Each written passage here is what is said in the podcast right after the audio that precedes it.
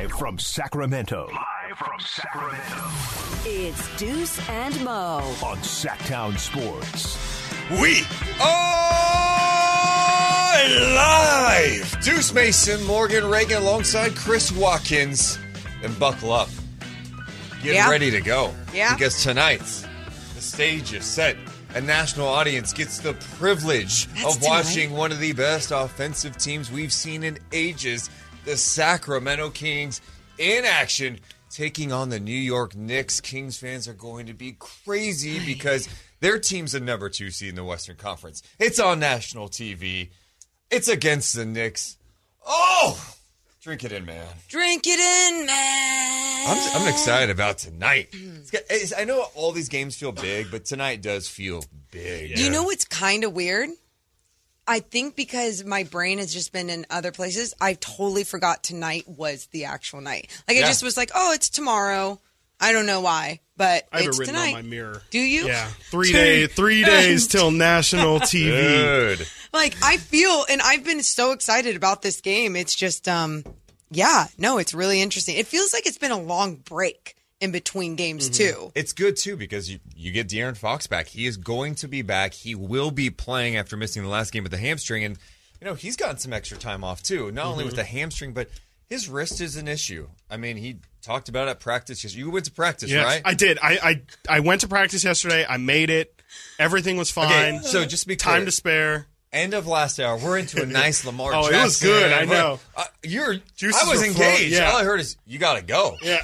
And then Kings practice was starting at noon. What time did you actually walk onto the Kings practice floor?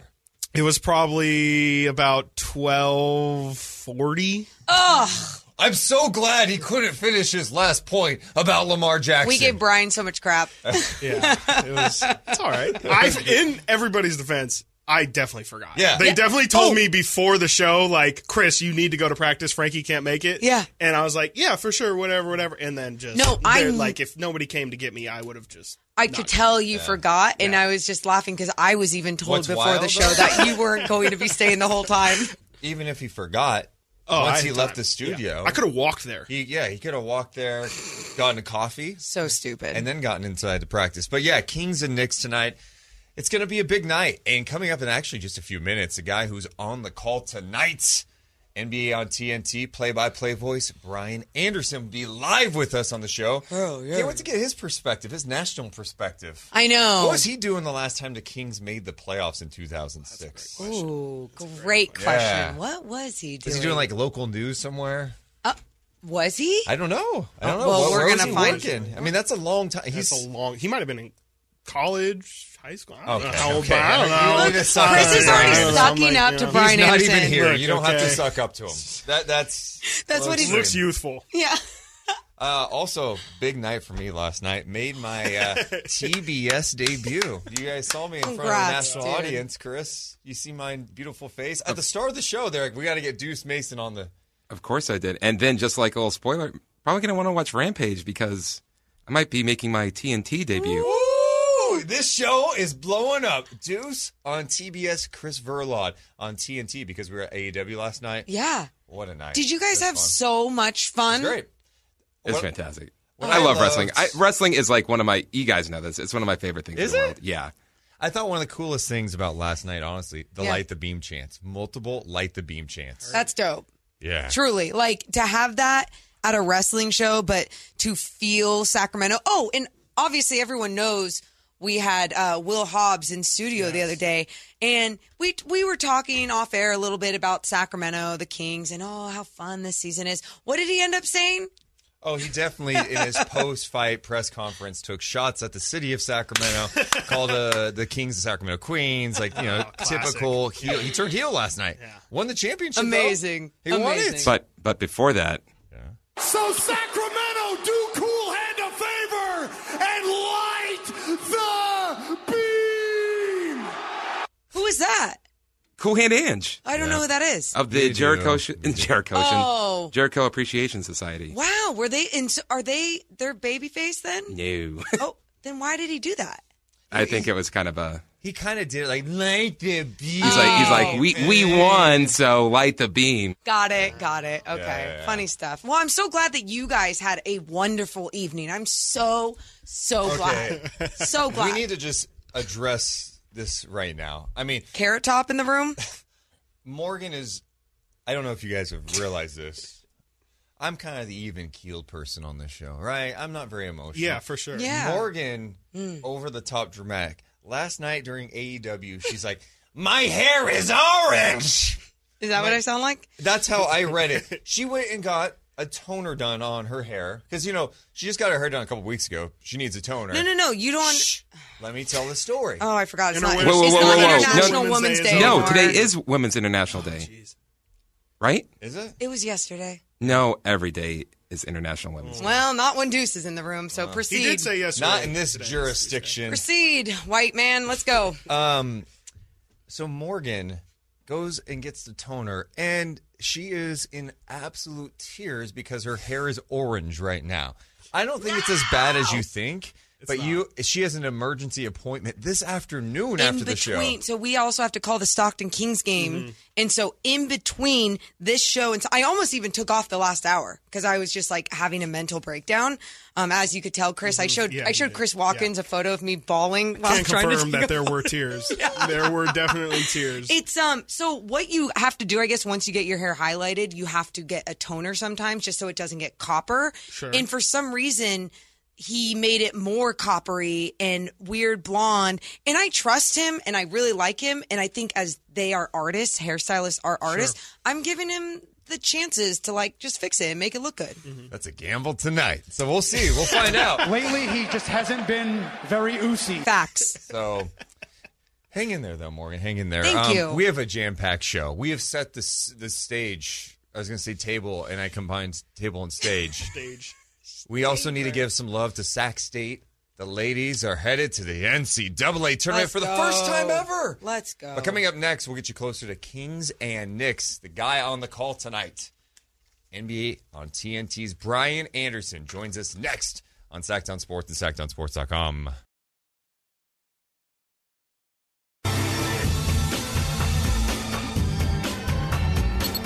Deuce and Mo on Sactown Sports.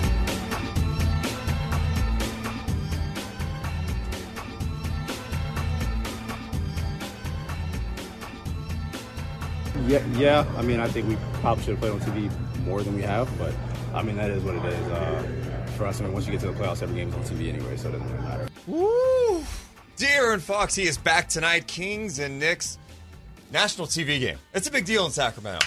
Huge deal in Sacramento. And, honestly, you're welcome, TNT, for putting on one of the most explosive teams in the NBA. You're welcome, TNT. I am really excited about tonight because it's going to be a great atmosphere. You have two fun teams. The Knicks have been really fun in the Eastern Conference, and, of course, the Kings this year having a magical year. Deuce Mason, Morgan Reagan, alongside Chris Watkins. Let's welcome in who's a guy who's on the call tonight, who's been on the call for a lot of big moments recently. Yep. Let me go back to Steph. Breaking the three-point record. LeBron James, all-time scoring record. Let's welcome in for the first time, Brian Anderson. What's up, Brian? So good to be with you guys, man. We're so happy to be in Sacramento again. I love this town, this arena. I'm staring right out at the arena from my room. Yes. It's a cool setup, man.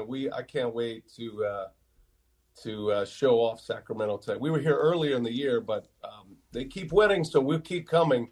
And De'Aaron's right. When we get to the playoffs, you guys are going to shine brightly, I think. Oh, you're giving me chills with playoffs, Kings. It's just something we're not familiar with. And in fact, last time they made the playoffs was 2006.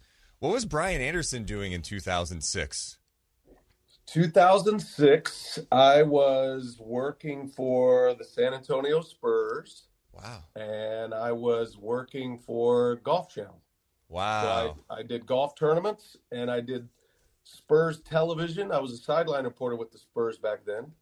And that was kind of the last year of the old me. And then 2007, everything changed. I got the Brewers job. I started working for TBS and Turner Sports doing baseball. And so, that was kind of the last year of an era for Brian Anderson. And that's crazy. That was the last time the Kings made the playoffs. That's how long it's been. Think about everything that's happened in your life, Brian. Yeah, it's insane. I know. And I'm, I worked with Chris Webber for years too. And we used to have a lot of conversations about Sacramento and, obviously covering the Spurs all those years. So I was with the Spurs from 99 to 07, January of 07. So I was there for 4 of the 5 championships, and Sacramento was always relevant. And so, it seems weird that it's been that long, but you guys are going to have a nice long run now. I think you're going to be back for a long time. You got a great team, great coach, great owner, organization, the stadium and the arena. The whole scene down here is really cool. Brian, you've called some massive moments in your broadcasting career. You called the Kings win on TNT earlier this season. That's definitely up there for sure. That's it's top 3 for sure. What's it like to call a game in like such a wild environment like Golden One Center? Yeah, I love it. I mean, that's what that's why during the pandemic and the following year when I called an entire NBA season out of my basement in Milwaukee. That's why we do this. So, I don't want to do that. I don't want to work in a studio. I don't want to be in a remote location. I want to be at the venues, and that's why I chose play-by-play as opposed to an anchoring career. Not that there's anything against anchoring careers, but it's just not for me because I want to be at the venue and I want to be in the arenas and feel the energy and the vibe and just experience all these environments and these different cultures, these different places. And for me, doing a lot of sports, baseball and golf and the NFL for a couple of years and the NBA, college basketball, we got March Madness coming up. So I love that. That's why I do this, because I want to experience all of this and be in the pie of wherever we're going to just be able to relate and report what we're seeing and also expose fans who are watching what this market's all about. I came from a small market. I was in San Antonio for years. And so I really appreciate the small market vibe and those that are ignored. And I was part of that organization that was ignored for a long time until they started winning championships. So I'm all about it, and teams and markets and communities that finally get the spotlight. That's what I love more than anything, doing this job. And, you talk about the different markets, the different communities, the different environments that you get to be in, and going back to just what Golden One Center has really built, they've got the beam now. And I am going to ask you, what are you most looking forward to tonight? You can say the beam, but is there anything else on the floor that you're looking forward to tonight? Well, the beam is really cool. That's one of the, it's one of the really cool stories of the NBA this year, and learning about the beam last time we were here and how that all has taken off. But I do love the fact that, here's the way I see it. When we do games and you do games and when we do games in every market, obviously, but when we come to Sacramento, Oklahoma City is very similar. The Garden, the Knicks fans are that way. But, when you hear reactions on specific plays throughout the game, just basketball plays, great plays, you hear the oohs and the ahs, or even a hard screen, the fans are into it. So it does have a little bit of that college feel that I would say NCAA tournament feel that every play matters, possession matters. It doesn't, don't get me wrong. But when you're in that arena, that experience matters, and you're there living and breathing the whole thing. And I think Kings fans, they're electric, and I love that vibe here and the way they react, and it helps you as a broadcaster because you're reacting that way too. And so, for example, one of my favorite things you guys do is when Keegan Murray makes a shot or a three-pointer. And so, I covered Keegan quite a bit in the Big Ten, and we had him in the NCAA tournament. I'm in Big Ten country there in Milwaukee, and I had a lot of Iowa games. I know that program very well. And so to see Keegan as a rookie get this from, his professional career already, it's really inspiring and incredible. I can imagine, the energy he must feel when he hears his last name just cascading back over him. That must be an amazing thing to hear every night. Rock stars, that's an adrenaline rush. They get that. But I don't know many rookies that are getting that kind of instant feedback after a made basket. So that's just one example of something that I really enjoy about this market. Yeah, we were talking to Keegan's mom at a game a couple months back, and she remembered the first time she heard that, and it brought her to tears. She was just so happy that her son was receiving that type of love, especially like, you know, he had been around Chris for so long, twins together, and now he's away from home. So to get that kind of home love from his new home was pretty cool. It was huge, but also, you know, Brian, you're watching obviously so much basketball, and you're seeing all these rookies. Keegan Murray not only deserves to have that chant. What have you liked about Keegan's game so far this season? Yeah, I mean, and I can tell you, Keegan, it's a lot more comfortable for him to hear fans chant his last name than Fran McCaffrey, believe me. Dude, Fran is intense. Mount Fran is, but, you know, he's a great coach and a good friend of mine. But, you know, I love the fact that he and Huerter, you know, they're a perfect fit for me, the sharpshooters. I think the Kings will play a lot better defense when you get into the playoffs. It just kind of leads to that. You can empty out the tank, if you will. And so that's going to help them too. And, you know, they've been remarkably healthy, but Keegan's really expanded his game. Davion Mitchell's expanded his game too. You know, this is another guy that we watch quite a bit. We had Baylor all through their run. My crew did in the NCAA tournament when they won the national championship. And I wasn't sure what kind of pro he'd be. I knew he'd be a great defender right away on the perimeter, but I didn't know he'd be this kind of shooter. And, you know, to his credit, he's turned his game. And I think that culture is in place here where everybody's improving. And, you know, I saw the same thing in San Antonio. We've seen that with the Warriors. You know, everybody just gets better, and the environment makes them better, and their coaching makes them better, but the players deserve a lot of credit too. So I would put Keegan in that category of, there's a lot of things that he needed to do better. He can't be a liability defensively. He can't be a target every possession. And this is the next wave of what Kings fans who have missed playoffs for a long time. When you get in the playoffs and you get into a series, you will instantly find out who the targets are. And Nikola Jokic went through that. I mean, they went at him every possession in the postseason those first couple of years. And so you have to be able to hold your ground on some level. Otherwise, you're going to be run off the floor. So the fact that, you know, you'll get these layers of improvement. Keegan certainly has improved his game, and then the confidence to shoot. Now, those rims get really tight in the playoffs. Yeah. Really tight.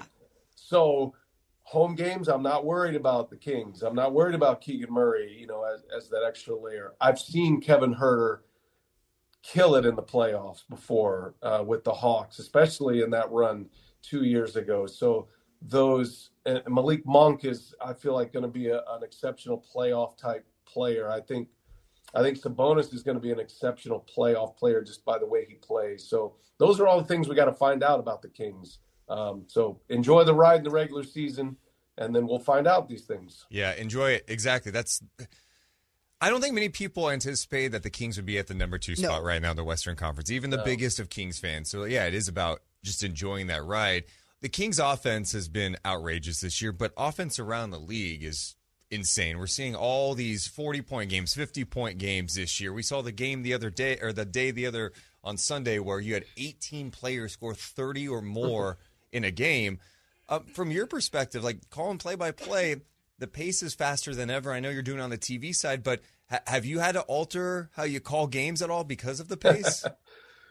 No, not really. Yeah. It's just I love it. I mean, we want pace, you know. We've been fighting for that in the baseball world to get pace. We finally got it. So, you know, my opinion on it all is less of me, more of action is always a better thing. So I love the pace, and it's never been harder to play defense in the history of this league than it is right now. The floor is so spaced, and there's so much ground to cover. And I think we're seeing it with injuries. You know, there's just it's hard on the body to do this, and it's hard to do it for a full season. So I don't mind the scoring. I don't mind whatever's in front of us. You know, a lot of people get bogged down with the load management thing. You guys don't really deal with that here because your players play, which we love. Yeah. And the Knicks are the same way, by the way. Their players play. I don't get bogged down by that. The way it's officiated, I don't get bogged down by that. Whatever's in front of you, you know, we're here to chronicle the game, report the game, and there's beauty in all of this. So, there can be beauty in a 177-176 double overtime game, or there can be beauty in a 191 game. And I think that's kind of where, like, I love defense too. So if we're going to get in a defensive struggle, then let's go ahead and do our part as a television network to show that and make sure we're ISOing the right people and producing clips for people to see when we come back from breaks, to showcase whatever is the success. You know, we try to celebrate success. That's kind of how we do it. If your team is not having the success, you're going to be pissed off at us and yelling at the TV.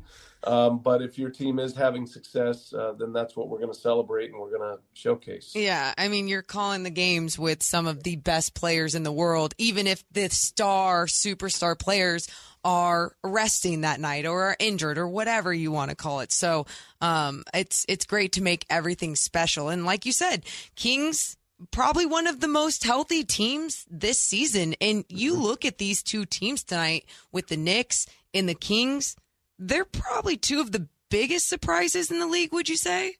Yeah, for sure. I mean, I think I think Oklahoma City is a major surprise. I thought they were destined for the lottery, but they're in a little bit of a different category.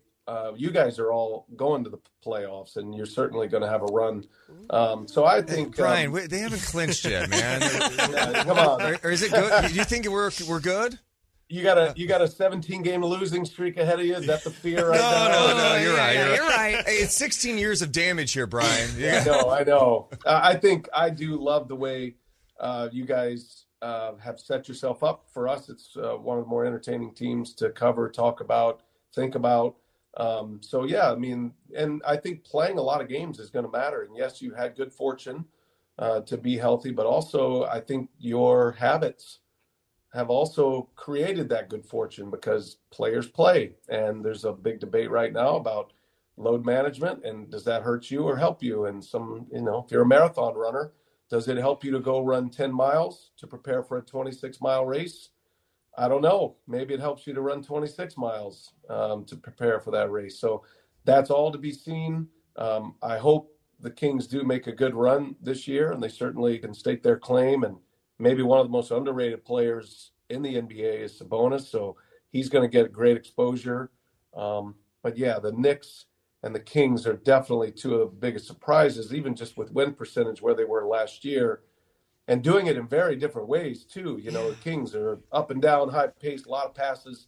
The Knicks are straight-up iso ball, old school. They don't shoot it well, but they're a highly efficient offensive team, believe it or not, which is a weird combination to be a poor shooting team but a high offensive rating team. They get a lot of second-chance points, and they control the ball, you know. So we'll see two different ways that are having – great success, and it'll be a good little test tonight and a fun game for us for sure. Yeah, it's going to be a really interesting game. Before we let you go, when did you get into town? Were you able to go to King's practice yesterday, get the vibes? No, we don't do that, man. We had a game Tuesday. That's right. We were in LA. Our reporter, Stephanie Reddy, who's fantastic. She'll kind of cover, you know, we're divide and conquer mode. So she'll kind of cover all the news from practice and the day. And then we show up we got it easy. We just show up and call the game. And by the way, I want to commend you guys before we go away. So, I don't know you guys at all, and I didn't know your background at all, but I'm watching my buddy who I've mentored, this young guy named Jacob Toby. Love Jacob Toby. Great guy. Let me tell you something. You guys impressed me beyond belief. I watched probably 4 of those G League showcase games, and I'm saying, who's this woman with Jacob, and who's this sideline guy? You guys just, because I did minor league baseball for 9 years, and small college basketball, and and if your bosses are listening, I hope I would sign you guys up for as long as you want. Oh my! Because you can't fake joy very often, and when you're going into a G League setting and you're going into that environment, and you guys just broadcasted the game with such knowledge and joy, I was blown away by that. Wow. And congratulations on being that way. I know you guys are celebrities here in Sacramento, but I had never seen you before, and I asked Jacob right away. I said, "Who are those two people?" Because I was telling him that's how you need to approach everything you do that way, like whether it's a G League game, whether it's an NBA game, whatever you're doing, your talk show, if you can show up with great content, great knowledge, and don't take yourself so seriously, and then show up with joy every day, you guys have won already. So kudos to you. You're doing a great service for your fans here. Well, Brian, I'm not speechless very often, but I seriously I really appreciate you saying that. That means the world. And I mean it. We love this business. I love calling games. My approach with the G League, I know more in the same way, is like, I don't care if there's no one's listening. There could be a family member watching. There could be someone. I love calling basketball games. I love being around the sport, and that's how our approach is. Thank you so much for the high praise. That's and now amazing. I will be clipping that and sending that to my NBC bosses. So thank you. Yeah, I mean, like that's contract talk right there. But it's the truth, and you guys deserve it. And that's why I wanted to come on your show today, because I do remember watching these G League showcase games, and that's kind of where I found something. You know, you guys are special. There's not many people doing what you're doing with this level of content and joy, like I said, and I think that's important. And so, yes, it's a small market. You might be you might feel invisible at times, but you're not. People are watching, and people are recognizing what you're doing, and congratulations on your success. Your phone will be ringing, I'm sure. Oh my gosh. Brian, yeah, you're about to make me cry. I'm going to cry for you guys. Brian, thank you so much, man. And actually, we won't be at the game tonight because we actually have a G League game tonight. The Stockton Kings and the Westchester Knicks, they're playing just down the road in Stockton. But we'll definitely be catching up on the game after. Can't wait to hear your call with Stan Van Gundy, Stephanie Reddy. Appreciate you so much. And seriously, what you just said means the world. And thank you so much for even taking the time to watch that. Even what you do for Jacob, who we got the chance to meet. Oh, my gosh. I mean, he speaks very highly of you, and the fact that you take time out of your schedule to not only come along with us, but like mentor him and to watch and give feedback. That goes a long way for people. So thank you so much. Yeah, he's a great one. He's a good one to follow. You guys make a great team. He's a great musician, too. You ought to hear him. He's told us. Play and sing. He's legit. He actually tried out for American Idol. I mean, he's like a next-level singer and he's talented.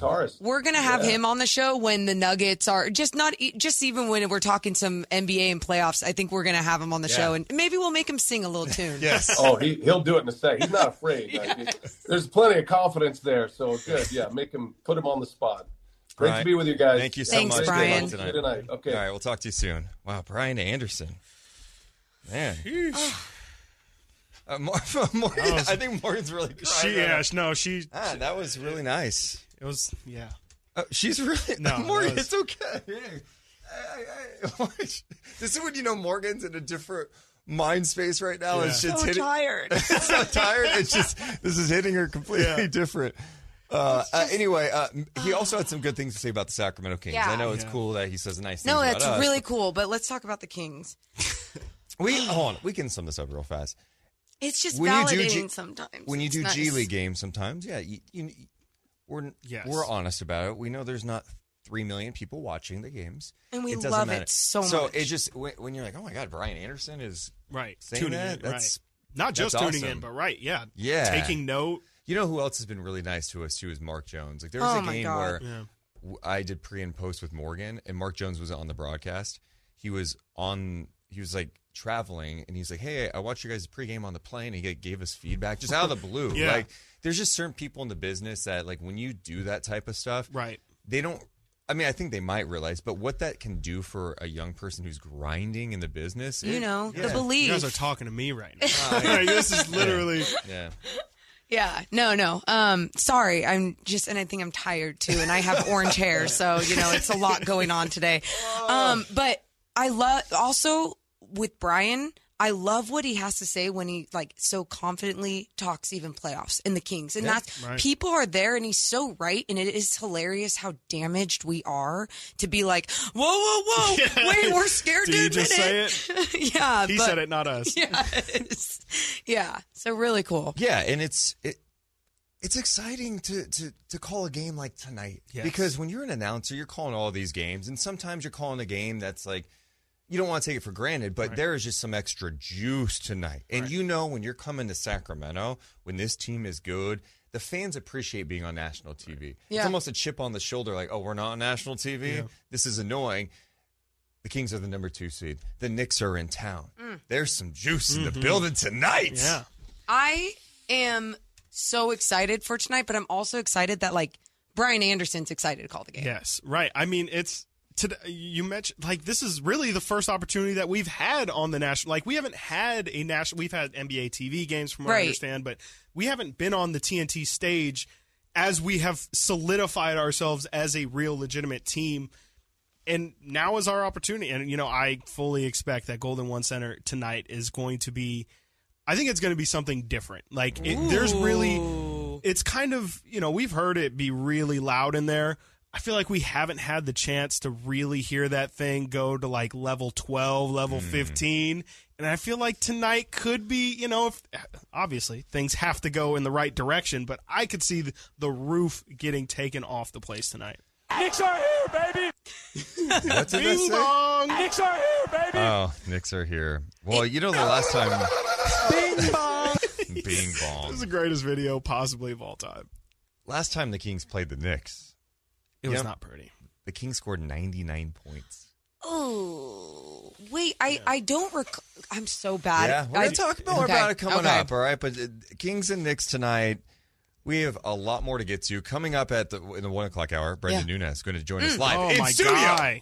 Is he really? Yes, in studio, Brendan Nunes. We're going to keep it rolling. Might have to pop in. Deuce and Mo, alongside Chris Watkins on Sactown Sports 1140 and SactownSports.com.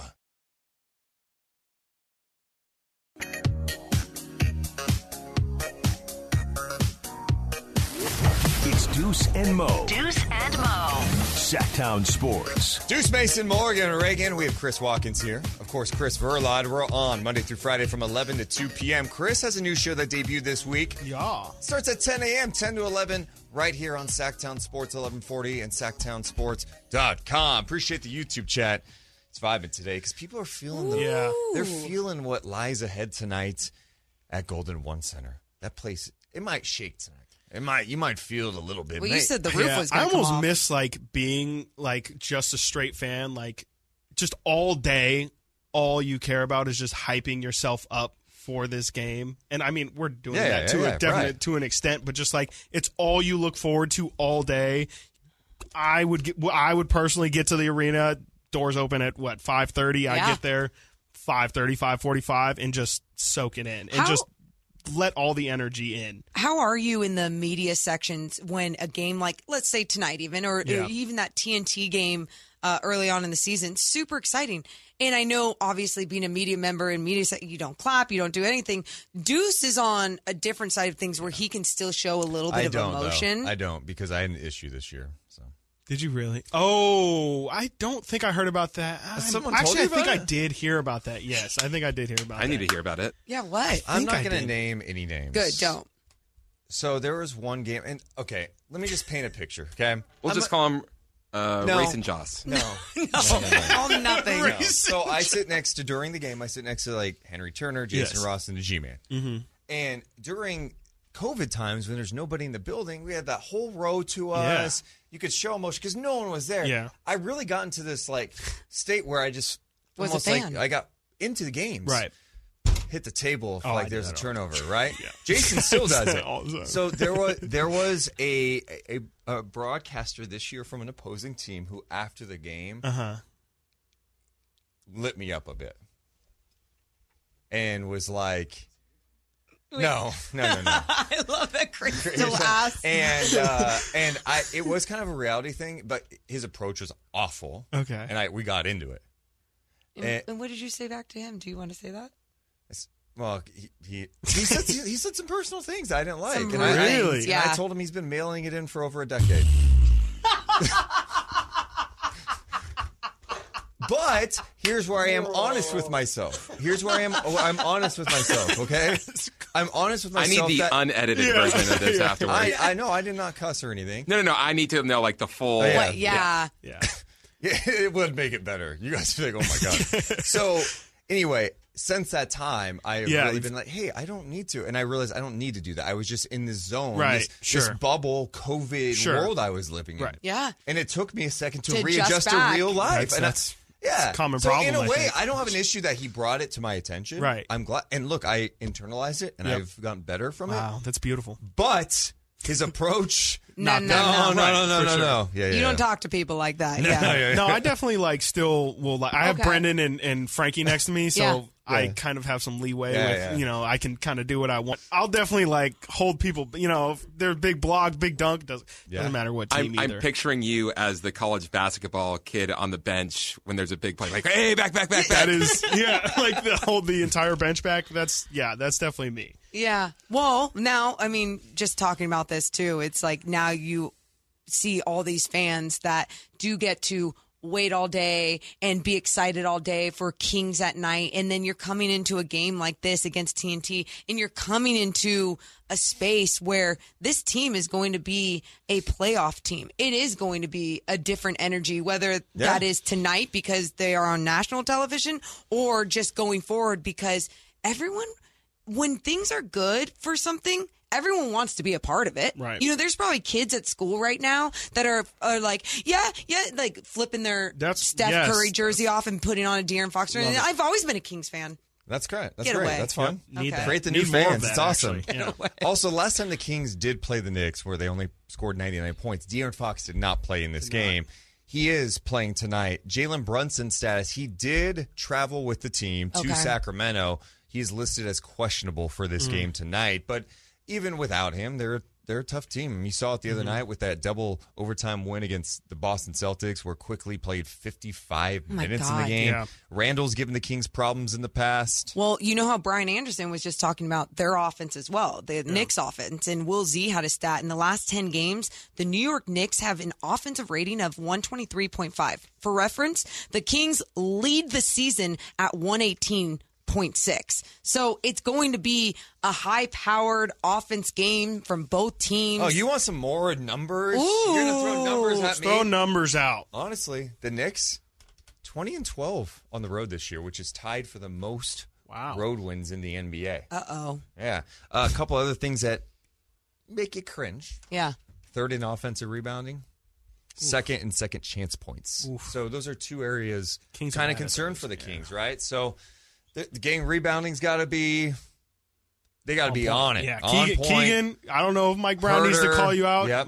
Huerter, don't know if Mike Brown needs to call you out, but it needs to be there tonight, 100%. I think tonight, too, needs to have a little playoff intensity. Yes. I need it. You know, I need some physicality. Randall's going to be talking. If that's it, he sets the tone, and that's the big thing for Sacramento tonight is you got to come out, you got to play your pace, feed off the energy. Quick start to me is essential. Yeah. I do. The worst thing that could happen, right, is to get off to a slow start and take the crowd out of it early. Yeah, right. And, you know, this Knicks team's tough. Thibodeau's tough. Well, they're tough, and they're one of the better rebounding teams in the league as well. Yep. And when you look at that, it can be so deflating if your squad is allowing them to get those second-chance opportunities. Offensive rebounds hurt. Right? They hurt so bad. We've seen that happen with the Kings so many times. That Stephen Adams game will live with me forever. It felt like he single-handedly won the Grizzlies that game. He was Bill Russell. I think he got legitimately 10 offensive rebounds that game, so... Hopefully they can avoid that. And he hasn't been the same since. Yeah. Stephen Adams he's not playing. They just said yesterday he's out for 4 weeks at least minimum. More. Yeah, and he has stem cell injection. Yeah. Next hour we're going to talk about some of these NBA injuries because the landscape in the NBA, it's outrageous right now. Like KD, the way he rolled his ankle last night, really crazy. Sad. The Luka news, teams are banged up. Did you guys see the clip the other day? I could play it maybe later, but someone was asking Tom Thibodeau about Emmanuel Quickly playing 55 minutes, and Thibodeau said, "Are you the minutes police?" Can you do it in Tibbs' voice? No, I can't. I just said that was John Laurinaitis. Yeah. I just did from WWE. You don't get that reference. It's okay. Nope. Can you do it, Thibodeau, Morin? Is he dying? Was that Tom Thibodeau's last breath? There you go. You nailed it. That was good. No, he you hear him the entire game. Yeah. Ice. Yeah. Oh, good. That was really good. It's a little Doc Rivers-y. It's yeah. They got same. Same. Are you the minutes police? No, I love that, dude. And honestly, this injury stuff is it's fascinating to talk about because it goes to something we were hitting on last week where we're so focused on load management and resting. Right. And I think the bigger issue is how much these guys are playing coming up, growing up, playing so many games, training, weight training at a young age. They come to the NBA and they're broken. Yeah, I think, I mean, you look at them sometimes being broken. You know, the body has already put a lot on itself throughout the youth training. But also, you just, I think how science is and how science is always evolving, it just needs to keep evolving even with this. Like, is rest not necessarily hurting players, but when players are supposed to be going to an extreme for a full season, should they continue on that extreme? I believe in balance in life, which I believe in but don't have any of. I was just saying. But, she believes in it. She doesn't practice it, but she believes in it as a concept. But I think, like, even for some of these NBA players, like, do you find that, like, an extreme in the season and then extreme in the off season where it's a lot of your rest, but then you're, if you are trying to get better and work on things, it's like you're working on things with strength, with conditioning, not necessarily taking physical hits from people. Yeah. Well, here's another idea. Can we let kids be kids? Like, let them go play basketball and then go run around. And go play baseball and go play football and play tennis or whatever you want to play, right? Hey, I think my kid can be a legit talent. Let's get him to the league. And he's like he's at the squat rack. Right, at 12 years old. And it's like, I mean, why is he doing squats right now? Like, just go get shots up, work on your ball handling. And if you think of that small, tiny percentage that actually do that and actually make it to college and make it to the NBA, you're creating a ton of kids who don't do that, and some of them just hate the game during it. So I don't want to do this anymore. This isn't for me. Or that it's either that or it's people who don't make the league and they don't know themselves outside of basketball. Like, I'm big on Netflix's Last Chance U series, and that's, like, just an incredibly common through line of just, like, these guys really think that they're going to make the NBA and, like, not saying, you know, whatever, keep the dream alive, but the percentages are just so small, and it's they don't even consider a life outside of that. Like, can I be a mechanic? Can I know basketball? Like, can I be a radio host? You know, they don't think of these things. It's just they're so hyper-focused because they play basketball. They're as kids, you know, year-round in AAU circuits. They just don't think outside of basketball. Chris, appreciate you hanging out with us. Yeah. I'm excited. Tomorrow, hopefully you're talking about a Kings win. Hopefully with Frankie Cardicelli. Oh. Hopefully with Frankie Cardicelli. I bet you he's going to feel much better tonight. He'll be at the game. Right. I'm good. It's weird. A couple of days off. Yeah. Just kidding. We love Frankie. Coming up next, the Kings are getting national attention. They're on TNT tonight.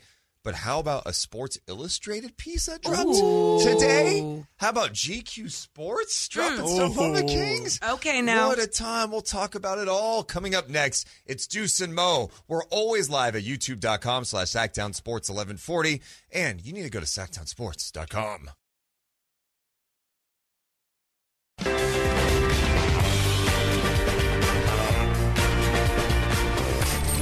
Live and local. It's Deuce and Mo. Watch the show now on YouTube.com/SactownSports1140. Or listen for free on the Sactown Sports app.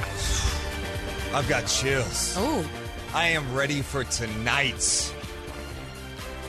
Feels like a big deal, Morgan Reagan. Because it is a big deal, baby.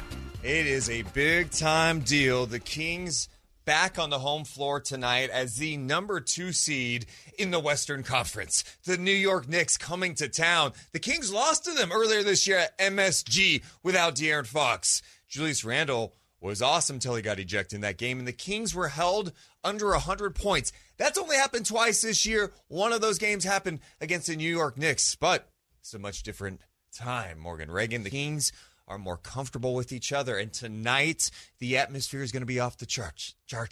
Off the charts? Yes, off the charts. 18,000 plus in the building.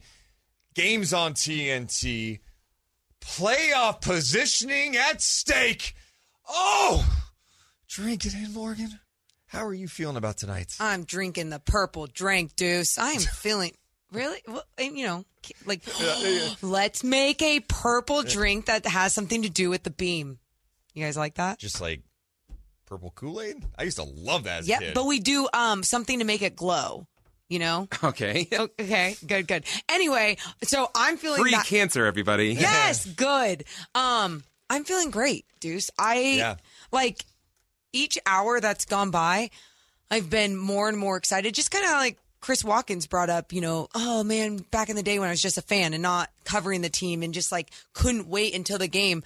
I still feel that. I get just as excited to watch this game and see what the Kings are capable. Now, I try not to have expectations too high of how I want the Kings to produce because they are going up against a good team. It's not like, when it was against the Nets, they were all screwy still. And it was so new in the season. Yes. The Kings weren't really even thought of at that point in time by anybody else. Now, teams know about the Kings. That's it. And then my other worry, just like we were just saying, was really the way that this Knicks squad can get second chance opportunities and how much that deflates a team. And that's so much of their offense because they're not even that great of a shooting team some nights. Well, if Brunson can't go, that's a big time loss for them. Yep. Brunson can play and he's tough. He's going to try to give it a go. He is questionable at this point.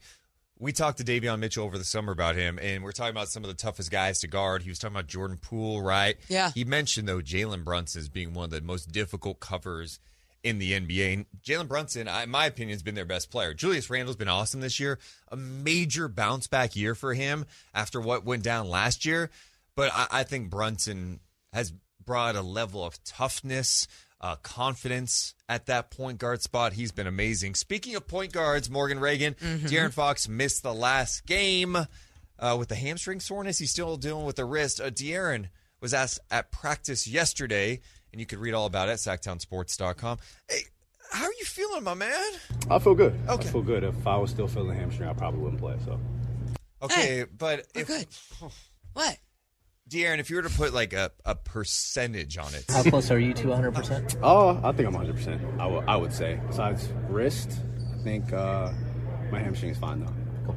I'll take that. De'Aaron was pretty short and sweet at his media session yesterday. I don't know if it's like a different level of focus of like, hey, big game here. Very confident.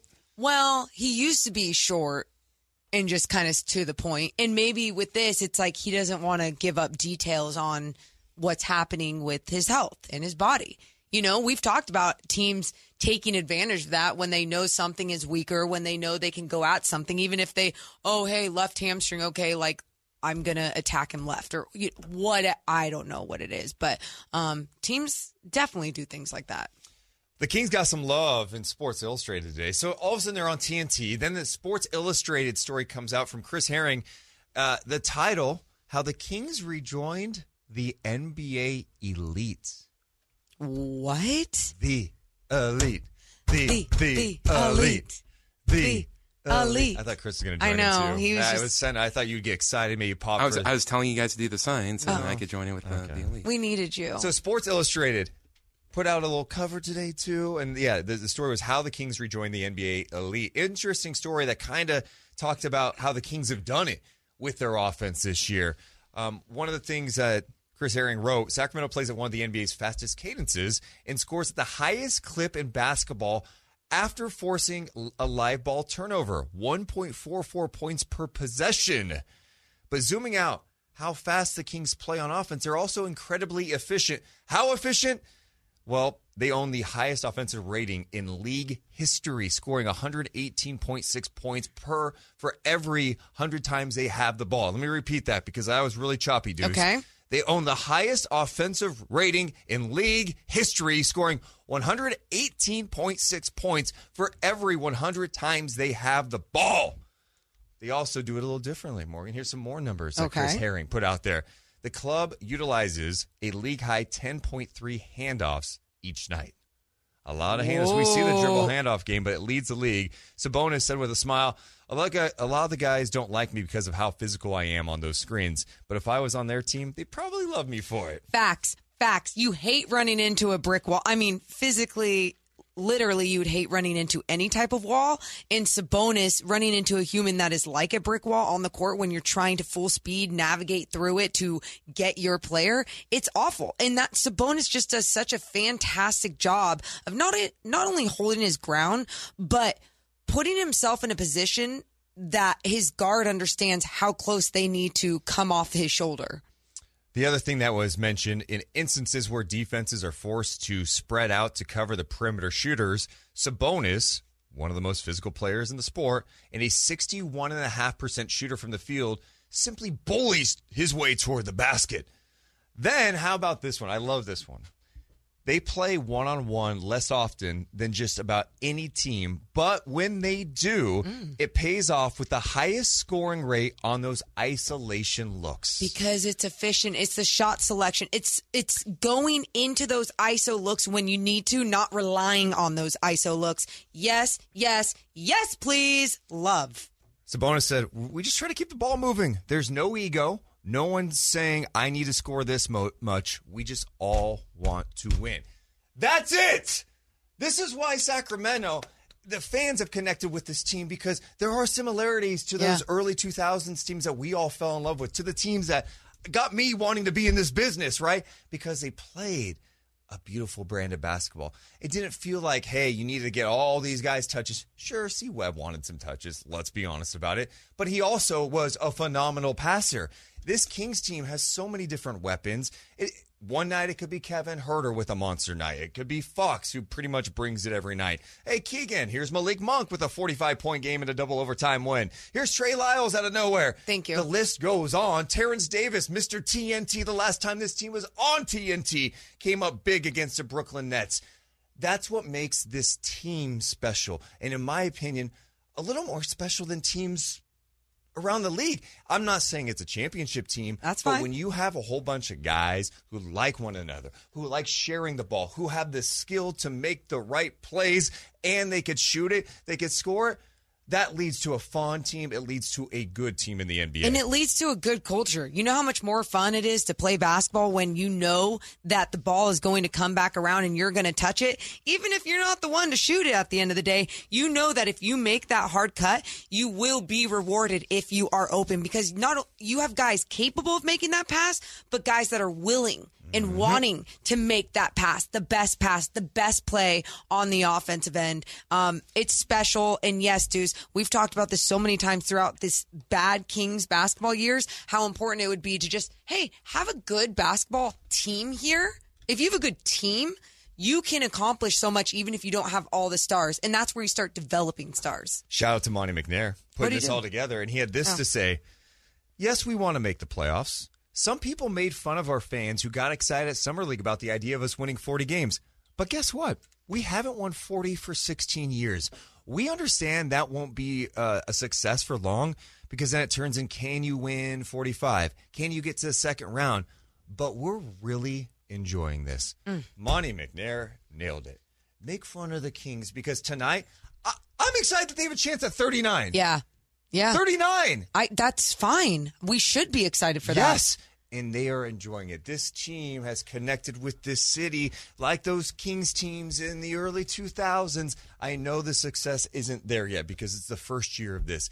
But when you have two studs in Fox and Sabonis, and you have that surrounding with Huerter, with Keegan. And everyone else. What?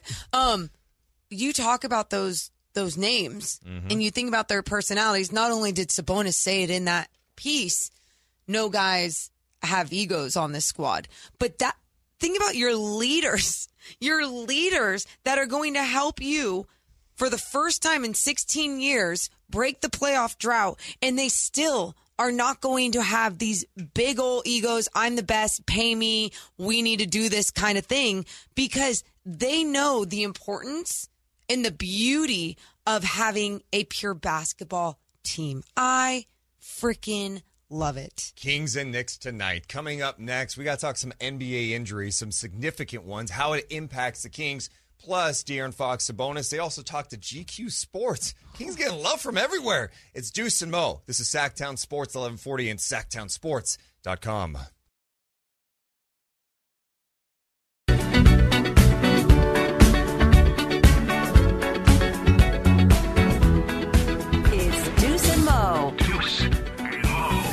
Sactown Sports. Oh, yes. Kings and Knicks. You can hear the game right here on Sactown Sports with G-Man on the call. It's not on local TV tonight. It's on TNT. Brian Anderson, Stan Van Gundy, Stephanie Reddy in the building to watch Kings and Knicks. Does it sound like my voice is a little sore today? I know it is. Does it sound like my voice is a little sore today? You don't sound as bad as he does. Because Deuce, anytime he goes to a wrestling event, loses his voice. This is better than usual. I don't feel like I was yelling that much, but I was definitely doing some jaw jacking. Yeah, wait. So did a wrestler take a swipe at you? Yeah. Okay, no. Wait. Tell us that really quick. Someone took a swipe at you. So it was the main event of Rampage, which is taped. Yeah. And so it was the very beginning. It was him versus Andrade, and I was just giving like a lot of, boo, we hate you, Sacramento hates you, like that type of thing. And so then he gives me like a look and just like, I think he might have flipped me off or something like that. So it's just like, okay, good.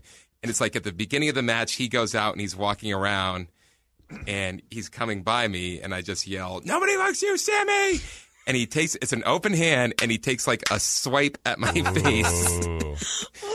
Like, I don't think he was going to hit me, but I did have to get out of the way of it. I love that you have that and you have something too, because didn't you give someone the bird? All right, well, one, I got into it with Jay Lethal in the opening match. He kind of got close to me. I was like, oh, damn, it's Jay Lethal. This old man going to get me. And then a lot of people may know her as Paige Saraya. Saraya, is that how you said it? Saraya. That's probably why she flipped you off. Saraya. Yeah. I'm like, psoriasis? So she come out, and, you know, she's a heel, so I'm booing her. And she flips everyone off. She started flipping people off, so when she got in the ring and she was kind of looking at me, I gave her the double bird. She looked at me and did it right back aggressively. I was like, yep. But I got scissored last night by... Well, say what that means. It's... Yeah, I got scissored. This. The acclaimed... Scissor me, ass, daddy! No, daddy ass? Yes, sorry. Yes. Billy Gunn. Billy Gunn got me on that. That's so cool. Yeah, so lucky. It was a lot of fun last night. And I thought it was cool. Just this is how you could tell the Kings are at a different level right now. Yeah. Where they're referencing the beam during the show. The fans are chanting, light the beam during the show. It just felt really cool. Yeah. And it also feels cool that the Kings not only were in Sports Illustrated today, on TNT tonight, but Morgan Reagan, also the other day, GQ Sports did a piece on them. And they did a little Q&A with Sabonis and Fox. It was entitled, Lighting the Beam with Fox and Sabonis. Oof. Oof. That sounds a little different, right? Like, lighting the beam, we're lighting the beam outside, you know. Light it. Matt Barnes pass style. Pass the beam, man. Pass it. Pass the beam. Sabonis, talking about Mike Brown, he goes, I feel like Coach Brown has done a good job of pushing us to be better every day. No one wants to get on his bad side. If you do something bad, he's calling you out right away. So that kind of adds that extra layer to every practice and every game. And then like Fox said, a lot of the guys are playing unselfishly. Everyone has the same goal, and that goal is to win as many games as possible, and we could put us in a great position in the postseason. The other thing they were talking about is what they have learned from Brown. Like, okay, what have you actually, like, be specific here. Yeah. Fox says, for me, I would say really a leadership mindset. Ooh. I feel like he brought that in. Obviously, he's a guy who's won many championships, so just being able to have that going into games, going into practices, when we're on a losing streak, on a winning streak, what this looks like. And I feel like he's helped me a lot with that. And then Sabonis says, Coach comes in every day for practice, and the whole coaching staff is on it. Like he says, they're holding us accountable. They're pushing us. There's not one day that's going to slide by. So that's really important throughout the course of the season because it's just going to prepare us for these moments that matter. Dude, Mike Brown and his staff coming in and going, we can't come in here and be like, try to fit in. No, we are going to set a standard that has not been set in Sacramento for years. It's when you think about him saying that, where we know from the outside, that's kind of what's going on. But you're hearing that from your star player saying that every single time, practice, whatever, shoot around, they come locked in. I love it because it is work at the end of the day. And you know how hard it is to come locked in every single day after some of these guys are scouting, watching film, studying up the night before, then coming into a practice or a shoot around and still being locked in, holding guys accountable. Like it's coaching is hard if you're doing it right. And I feel like it's not only Mike Brown, it's the coaching staff as a whole. They delegate work, they empower one another, and they're all doing it, and that's what's making it work so well. It makes it pretty special. It really does. Fox was also asked about his first 5 years in Sacramento. Yeah. He says, it was definitely different. Obviously, it was frustrating. You don't want to be selfish. Like, well, I got my numbers, but we lost. So it was definitely hard. But I feel like a lot of the guys, especially when you're a top pick, those things happen. You go through struggles. Obviously, I don't want to go through 5 years of struggle, but I feel like it makes winning even more sweet. And it's something that you want to just be able to continue and be consistent throughout the years. I'm so happy for De'Aaron Fox. I know I feel like we're doing like a celebration today. Whatever. And okay, you know what? Part of it is. Yeah. You know, because own it, honey. Good job. Own it, honey. Yeah. Because we haven't felt this in a long time. And It's not just you're winning. It's a fun team. And I just think it's cool to see someone that's homegrown like De'Aaron Fox. He's been here. And to see his evolution is probably, I think for me, I think that's my favorite part of the season, his evolution, because I think we all saw the flashes, but to see him actually do it now, to see him grow, to embrace Mike Brown's leadership and accountability and get better, that's big time. That's what makes it even more special. And I think Brian Anderson even mentioned it to us too, Deuce, is like enjoying the journey and why that is so special and why it is important. And that's why if you want to talk about us celebrating today, who gives a damn? Because there's going to come a year, maybe next year, that we're not celebrating at this time. And we're expecting more.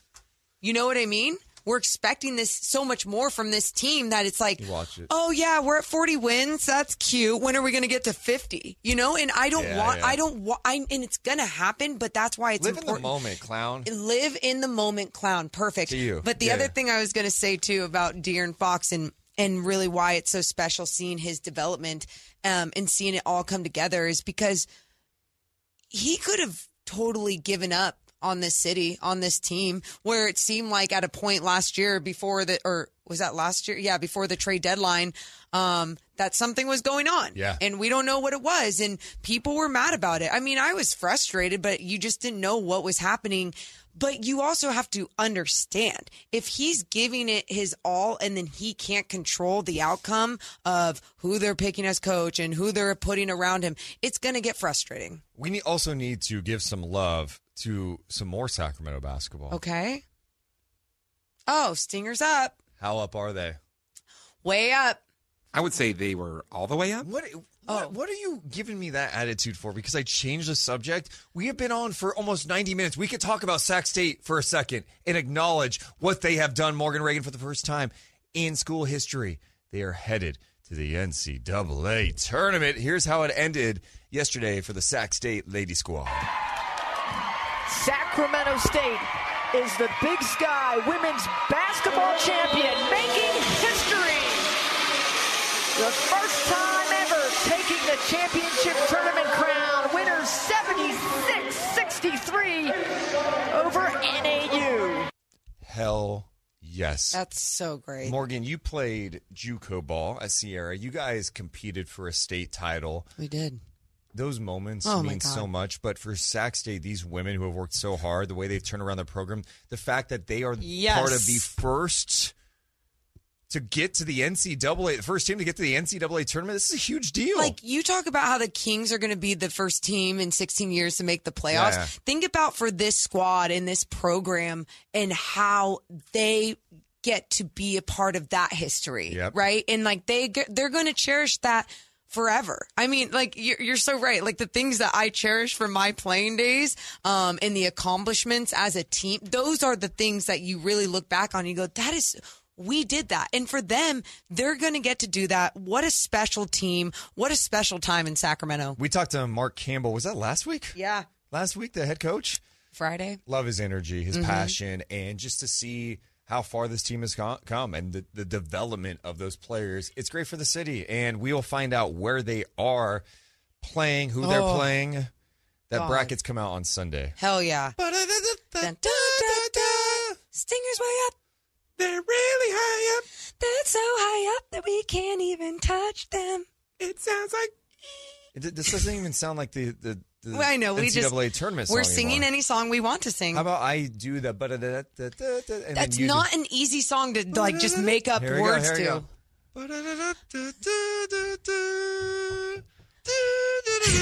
You can't do it. We are the Hornets. We're gonna win. We'll sting you. Buzz, buzz. No. How about you sing it? No, sing it to the theme. You just the. Like, we got a team that's gonna win. There you go. Yeah. Everything. buzz, buzz. The singers are way up. Our voices are awful with this song. Yeah, they are. All right, coming up next, we need to get into some major injury news around the NBA. What went down with Kevin Durant last night? Is he going to play Saturday against the Kings? I don't think so. But, man, there are so many injury updates today. We got to get to them all. It's Deuce and Mo on Sacktown Sports, 1140 and SacktownSports.com.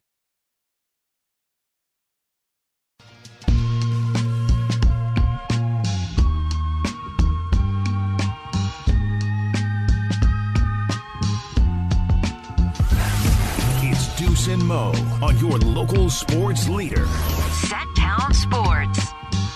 Chris, why are you laughing so much? Because Morgan during the break? Yeah. Just right before. I would just want to apologize to anyone with that last name. The way you just pointed. It was just like right there. I'm like, they're for sure talking about it.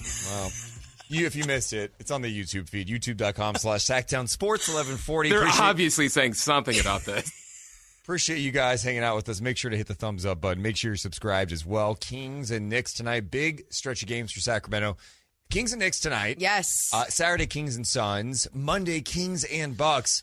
Hey. Warren, this injury stuff in the NBA is wild. And you just also think about how fortunate the Kings have been with injuries because they really haven't had anything crazy besides Sabonis, which... Yeah. We should still acknowledge the fact that he's playing through it, right? Like, he's probably going to need some sort of surgery in the offseason. But last night in the NBA, Kevin Durant, during warm-ups, he's supposed to make his debut in Phoenix for the first time, first home game. He rolls his left ankle. And after the game, the Arizona Central reporting that he left in a walking boot. The Suns are fearful of a grade 2 ankle sprain, and he could miss the rest of the regular season and the start of the playoffs. Remember, they're 3-0 when he's in the lineup. You guys, this is just something that, again, you would never expect to randomly happen at the end of a year after a big trade, 3-0 when he's playing with the Suns, and then warming up, his ankle just clicks. Like, if you see the video. So gross. So gross. And so, for him... Again, it's sad. It sucks because as much as I love it for the Western Conference for the Kings, like if I'm going Kings fan, I hate it for the NBA. You know what I mean? Yeah. Oh, no, I'm just saying it not even from an injury standpoint. I'm just saying you just want him on the floor. You want to see him create the magic that he creates. And it's the same thing with Luka Doncic, who was dealing with some injury too. Yeah, Luka's MRI came back clean on the hamstring strain, but it's clearly an issue. We were watching that game against the Suns over the weekend, and he was laboring a lot. And Luka's one of the guys that if he feels pain, you're going to know he's in pain. He lets you know. He really does let you know. But he's obviously dealing with the thigh strain. I heard the wine in Slovenia is amazing. Yeah. And he left the game in the third quarter yesterday in a loss to the Pelicans because it was too much. So I don't know how much time he's going to miss, but... I mean, it's crazy to look at, like, where Dallas was close to Sacramento before, like, the trade deadline and stuff. The Kings are number 2. They've got a 2-game lead right now on Phoenix, and these two teams play again on Saturday. In the loss column, the Kings have 26 losses, Phoenix with 29. Excuse me, Dallas. The Kings have a 5.5-game lead on Dallas now. They're up 5 on the Warriors and Clippers. Ooh. So... You know, there's – and Memphis, like, talk about their update. Jaw's missing at least the next 4 games. Stephen Adams just had a stem cell injection in his knee, and he's going to be reevaluated in about a month. They lost Brandon Clark. Injuries have ravaged a lot of these teams now. Circumstances, too. So you mentioned Durant. Jaw's still out. Adams out. Zion's not even going to be reevaluated for 2 more weeks. LeBron's injury. I mean, it's Brandon pretty wild. Clark. Yep. I mean, we were talking about, I remember during the All-Star break, right after the trade deadline and all that, we were like, can the Kings stay in the top 6? Now we're in a situation that the Kings are going to stay in the top 6. Yeah. And now it's like, can they stay at 2? You know, there's a chance here that they could still stay at 2. That absurd. Never in my wildest dreams would I have thought that this was going to be a scenario for this first year of them turning things around. But also, I mean, I think in some of our preview shows together of the season, you know, I'm always like, hey, barring injury, this could happen for the Kings. But really, I'm scared about the West because of the competition. Then, like you said, trade deadline happened. I'm like, okay, every team made a little tweak. Like, they're getting better. And now you're seeing tweaks with the injury bug. Yep. And how the Sacramento Kings, knock on wood, are staying the healthiest.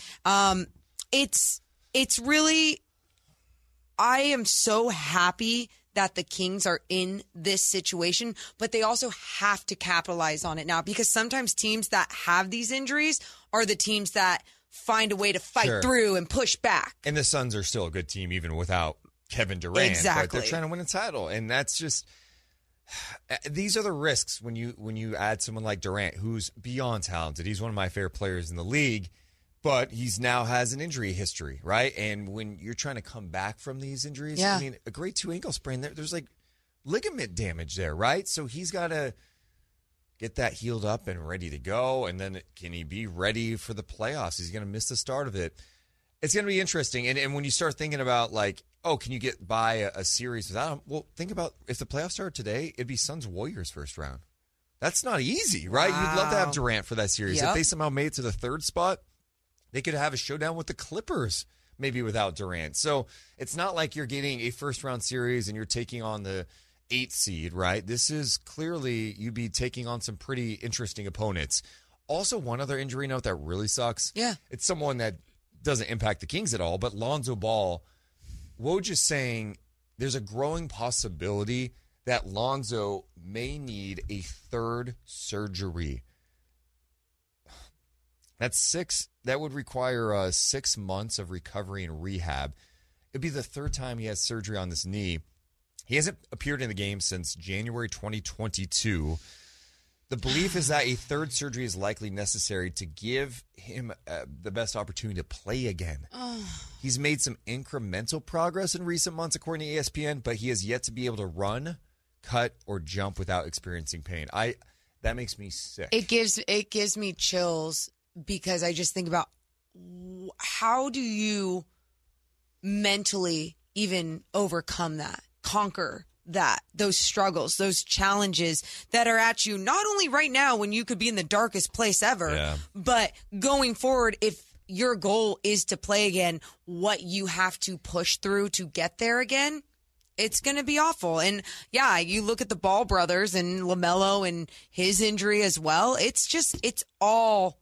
It's all bad for some of these guys, and I really do feel so bad for these injuries.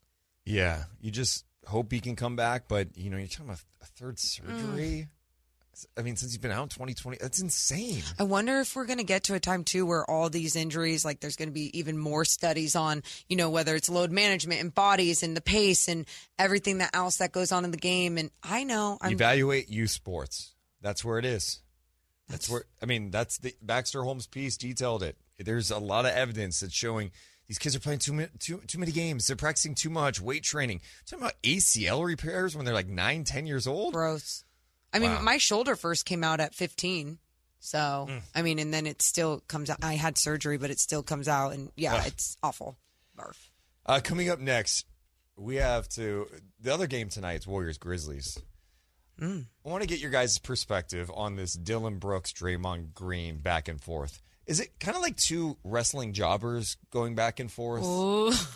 You know what I mean? Like, are you kind of throwing shade by saying that? Two heels that nobody likes going back and forth. Two like heels in the mid-card. Okay. Ooh. And then how about Fred VanVleet cutting a promo last night? He went at the officials. We'll do that coming up next. Deuce and Mo on Sacktown Sports, 1140, sacktownsports.com.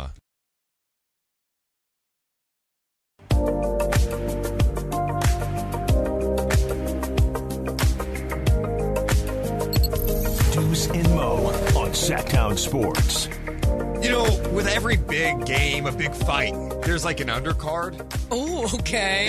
You know, I know where you're going. Tonight's main event of the evening takes place in Sacramento tonight. Kings and Knicks on TNT. You can hear the game right here with G-Man on the call of Sacktown Sports 1140. The undercard tonight on TNT, the Grizzlies and Warriors. Oh. A couple of teams behind the Kings. Oh. I know you guys probably don't look behind a lot, but yeah. all kidding aside,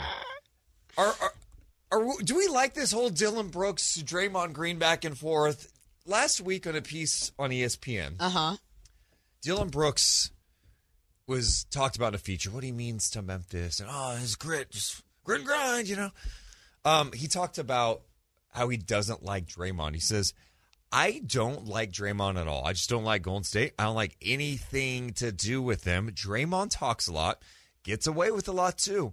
His game is cool with Golden State, but if you put him anywhere else, you're not going to know who Draymond is. Oh! He plays with heart. He plays hard, knows the ins and outs of their defense. I guess that's why they like him over there. Damn. So, of course, what does Draymond do the day after he gives up on a play? I know. In the first half of their game the other night? He goes on his podcast and talks about this. He goes live on his podcast talking about Dylan Brooks. So here's what Draymond had to say in response.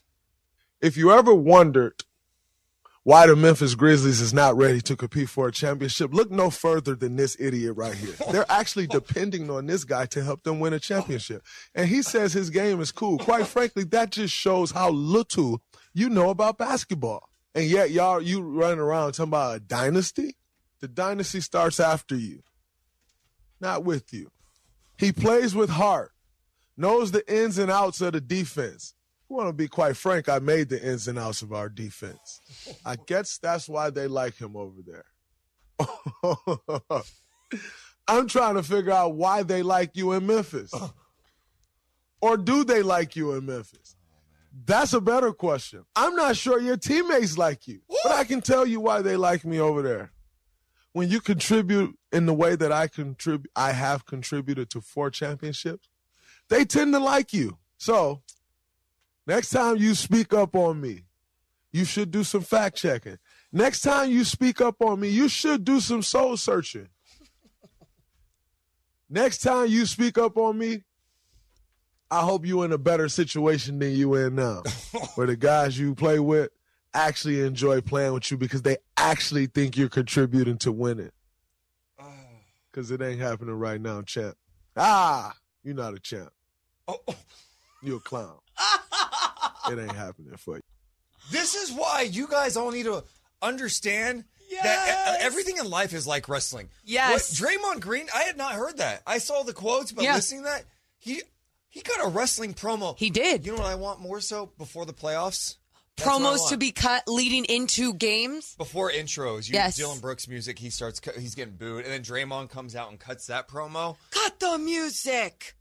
That was incredible by Draymond Green. Oh, I saw someone retweet it and go, "Oh my gosh, a wrestling promo by Draymond." I didn't listen to it because I was busy, and I was like, "Oh, I'm excited." That was absolutely fantastic. It was entertainment. I don't care what you feel about Draymond. I'm not a huge Draymond guy, but that right there brings me joy. Although you're not a champ. It's definitely like you're a clown. You're not a champ, you're a clown.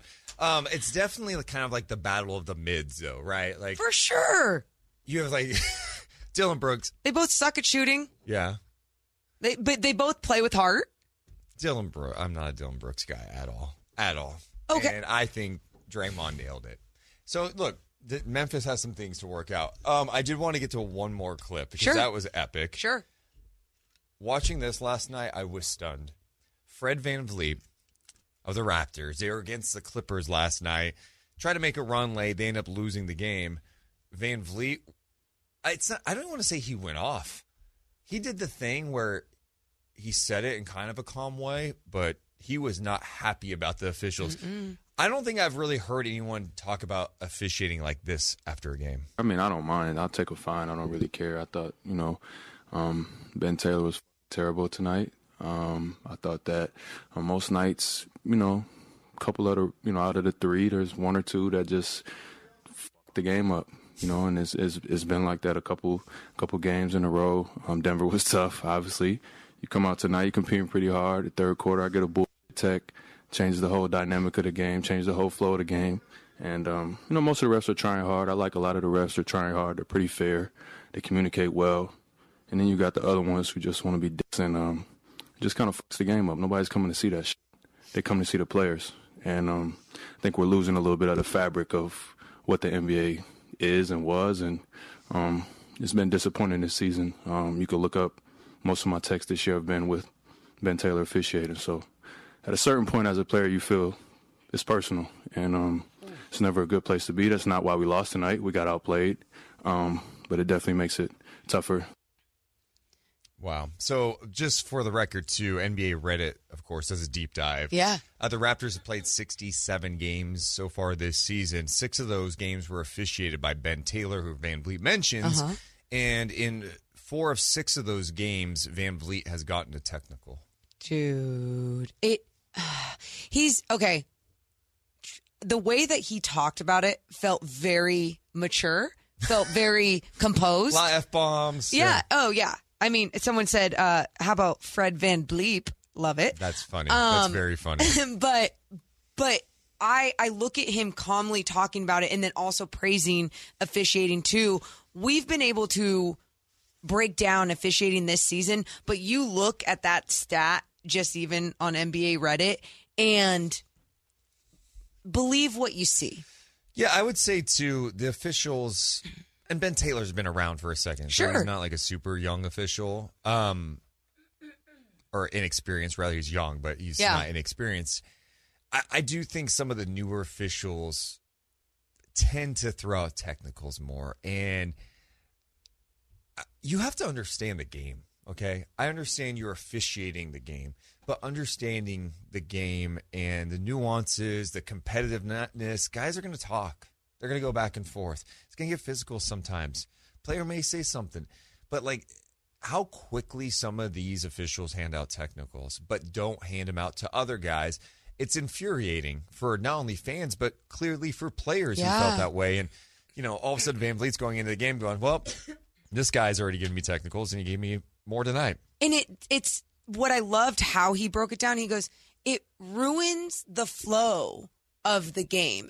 And the people are there to be entertained by the pace, the flow, a good rhythm. I mean, you know, when we're calling G League games and there's an officiating crew that is calling foul after foul after foul, it's not only difficult for us as broadcasters, it's difficult for fans. It's difficult for players to really feel it and get into it. And that's why it's so very important as an official to really be on point with what you're doing. And I think being on point is not taking things personal, not having your biases, which they're human, so it's difficult. But that game when we watched Luka Doncic go off on that official after not getting fouled at the end of a quarter, and the official is just like walking away. I'm like, that is a technical on so many low bottom tier teams. Right. It's ridiculous. Yeah. So that's been a big topic. Those are like the big topics this year in the NBA. Yeah. Sometimes the officiating, all the injuries. Speaking of injuries, still no word on Jalen Brunson. The last we heard is he's questionable. De'Aaron Fox will play. Let's check in before the break with our guy, AC. What's up, AC? How are you, man? Hey, guys. You're giving Draymond Groin way too much airtime. Just got to say that. Draymond Groin. How long did it take you to come up with that line? Dude, remember the time when he got LeBron in that game where he fell on his back, and then he did it again to Stephen Adams. You thought of it then? So, yeah, I see. Okay. Yeah. So it's been a while. Anyway, thanks for the show. We love having you guys on, and like you, I'm a diehard Kings fan. But I want to give a shout out to my coworker Javi, who comes on board as a new employee. I thought I was a Kings fan. And I come by his new cubicle, and he's got a whole string of bobbleheads, Kings bobbleheads, in his state worker cubicle. So that's awesome. Just want to give a shout out. Aww. Yeah, and we're the reason why we want to be number 2, and I know we can't control who we play, but I think you guys would all agree we probably have the best chance of getting out of the first round if we get Dallas. And the other teams, you know, you never know. I agree with that. I think Kings take care of Dallas. I'm not scared of Dallas. Yeah, and I feel confident about that. Thank you so much for what you guys do. Dude, thank you. I think that's good. The reason why the Kings are winning so much and going up the standings is because Dallas has been so bad and dropping down the standings. They need that matchup. Wait. I'm trying to see. I was and I know I'm tired. Is there a Luka joke in there? Yeah. No. It was a Dallas Mavericks joke. Okay, go say it one more time. Yeah, okay, the Kings are rising up the standings because they know that the Mavs are falling, and they want to meet them in the playoffs. I see. Yeah, yeah. They like the matchup. It is rare for me not to make it. Yeah, yeah. I know. All of a sudden, I was like, no one died in this joke? Yeah, there's nothing about Luka's weight in there or Kyrie's Twitch stream last night. Way too PG for us. Kyrie's Twitch stream, I saw the clips. I don't even know where to start with that. I'm done with it. I didn't see him. I'm out. Okay. Coming up next, though, we're going to welcome Brendan Nunes in studio. Of course, he is host of the King's Pulse podcast. Writes for the King's Herald. You see him on King's Beat, too. Deuce and Mo on Sacktown Sports and SacktownSports.com.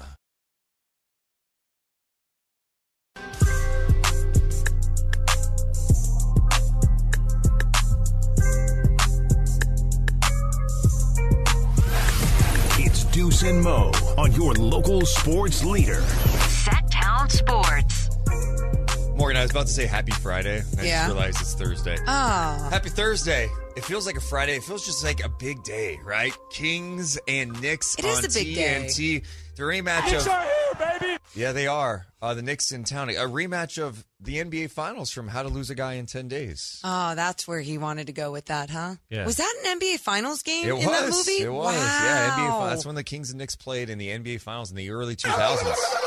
Bing bong! Stupid Knicks fans. Velotti was in that one. Yeah, Mike Bibby, Latrell Sprewell. Yeah, they were acting, playing basketball. Yeah, exactly. Keyword acting when it's NBA Finals. Yes. The Kings and Knicks also play in the movie Eddie. That's true. Wow. And I don't know if you know this, Doug Christie was playing on the Knicks at the time. He said he had no idea that was happening. I'm not surprised.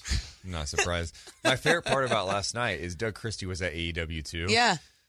He was in a suite, but, it's kind of high up there. And he sent me a picture. He sent me a picture of where he was sitting, and I was making fun of the fact that I'm like, do you have your binoculars with you? And I took him I took a picture of where I was sitting, and he FaceTimed me. He's like flipping me off. It's like, you're damn right, Doug. No, where I was sitting, I was able to go up and say hi to Doug, too. So. Oh, you got all the way up there, huh? So cute. Tough seats for Doug, huh? Oh, my God. You guys are so evil. Kings and Knicks tonight, though. Super excited to have in studio with us a really hardworking guy. You read his work, King's Herald, host of the King's Pulse podcast, appearances with James Hamm and Sean Cunningham on King's Beat. He's everywhere. Yeah. I mean, he's on the Return of the Roar podcast. You're on this station all the time. Brendan Nunes joins us live in studio. What's up, guys? How you doing, Glad to be here. Good. Dude. I appreciate the invite. Excited for tonight.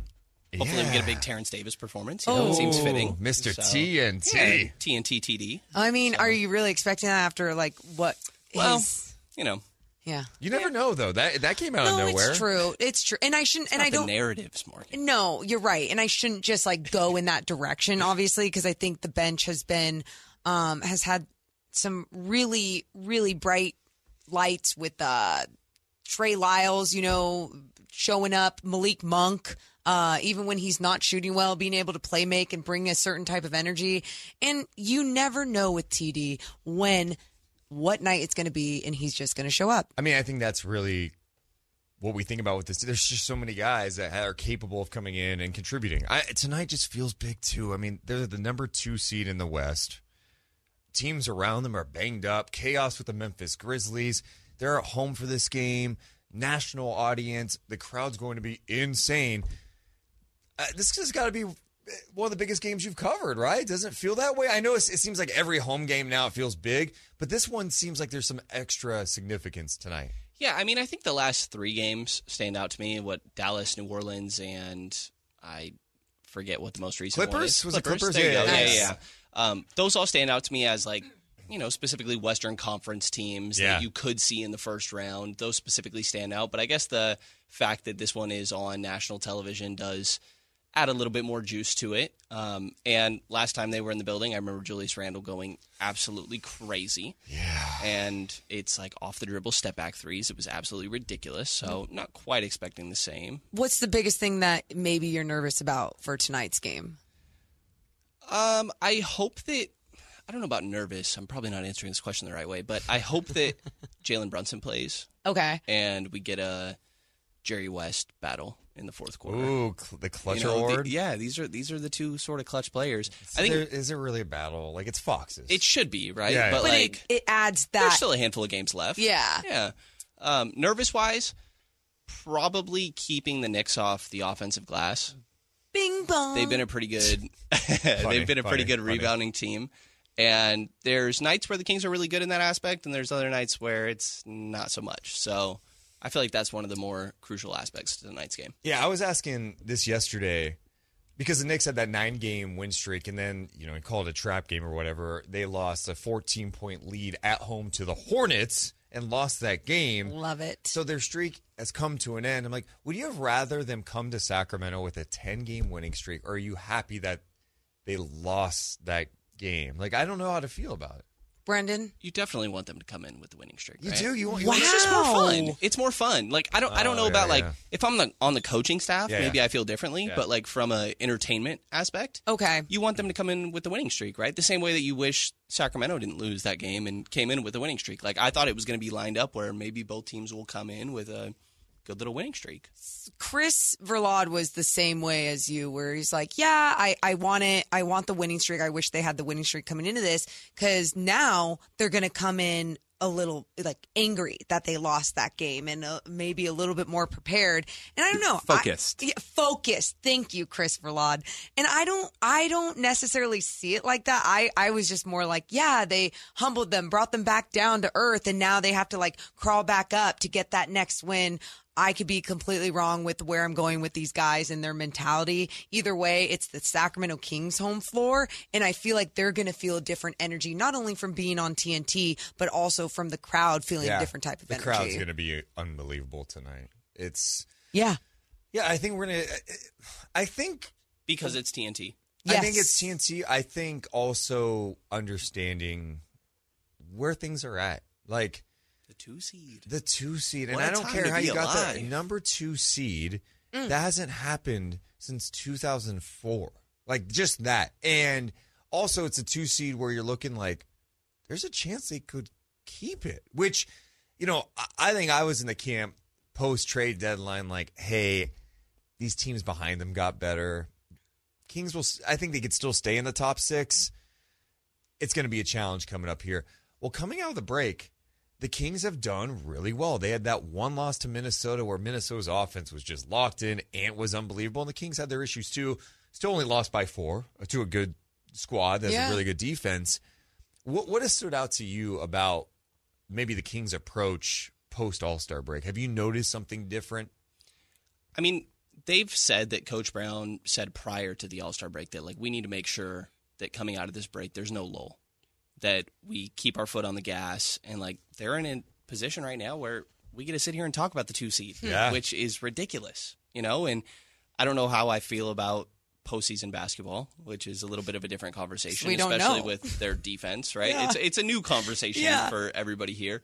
But I think that they've done a good job of just staying engaged, staying focused, and playing their brand of basketball, which means just being absolutely phenomenal on the offensive end and try to play defense for a quarter, 20 minutes. Well, go ahead. It's not even about just playing for a quarter. It's about how can you string together this team defense to be good enough to stop an offense or to disrupt an offense. And I think, like you said, they've come out since the break understanding how much more focused they need to be. That's what defense is about. It's about being engaged. It's about being locked in. And if a coach is giving you a strategy and you stick to it, you can complete the task even if you don't have the best individual defenders. We've seen a lot of zone, and I don't think that has been the case much earlier in the year. I think we saw it first in that sort of Clippers game. Maybe we saw it in like bits and pieces here and there. I feel like a lot of times out of timeouts, coaches will throw that in here and there. Maybe we've seen that from Mike Brown, but in that Clippers game, they were really trying to post up Russell Westbrook on De'Aaron Fox and eventually to try to take away his sort of penetration in the paint. They went into zone, but we've seen a lot of that recently, and I'm surprised we didn't see it more so earlier in the year. And I think ideally they would prefer to not have to go to that, but I like that they're switching it up a little bit, because obviously this team doesn't have the greatest defensive talent. While a lot of defense is effort, as you said, they don't have like the typical rim protector, which I think is really important when it comes to defense. You know, when Minnesota came into town, Mike Brown talked about like they can play such physical perimeter protection because they have that sort of rim protector behind them, and Sacramento doesn't really have that. So I think they don't have the greatest defensive talent, but I like that we're seeing them sort of switch it up, because they just have to be good enough on that end when you're the best offense of all time. And I think, too, what really strikes me when you – and I know it, when you start doing deep dives into numbers sometimes – you know, it's hard to figure out what's real, what's not. You know, Zach Lowe on his podcast was suggesting that the Kings are maybe a better defensive team than the numbers suggest. You're looking at their first half defensive rating. They were 28th in defensive rating, near the bottom of the NBA. Yeah. In the second half, they're 15th. In the fourth quarter, their defensive rating is 10th. Like, is that encouraging or annoying? Like, I don't know how to take that, you know? Well, look, they're winning games, right? So they're obviously doing something right, where I think I'd be more discouraged if it was like they were 10th in the first quarter, 15th in the first half, in the second half they were 28th. The fact that down the stretch of games, playing close games, they lock in. And I don't know what that means. I don't know. And so, yeah, if they could give me a little better defense in the first half of games, who knows where they could be. And I think it's just a sign to me that, okay, yes, they are 25th on the season defensive rating, but when you go the first half versus second half, the fourth quarter numbers, those things matter too. There's obviously something good they're doing in the second half of games. There's obviously something they're doing in the fourth quarter. Even when they take on opponents for the second time in a season, it seems like they play better. Like that's where I'm very curious about this team, especially down the stretch of the season, taking on some of these really good opponents like they are in the next three games, how they look in these type of games. I think that's one of my favorite things that we've seen this season, you guys, is the adjustments, the film that they watch, the things that they do to make sure when they go into the same matchup, okay, well, we need to change this or we need to get better at this. And so when they go into a fourth quarter and they're locking down on defense or whatever it is, they are focused on a different level, and there is coaching going on. They are being told something. They are coachable about it. They are listening and actually executing it. And I just don't think a lot of teams and players have that capability unless you have that trust and that relationship with your coaching staff. With this Kings defense, we need to talk about how they can deal with the Knicks a little bit tonight. Brendan was just talking about the zone defense. Is that something that they could do tonight against a Knicks team that's not very good at shooting? Ooh. We'll discuss that. We're back in 60 seconds on the radio side. Always live at youtube.com/SackdownSports 1140.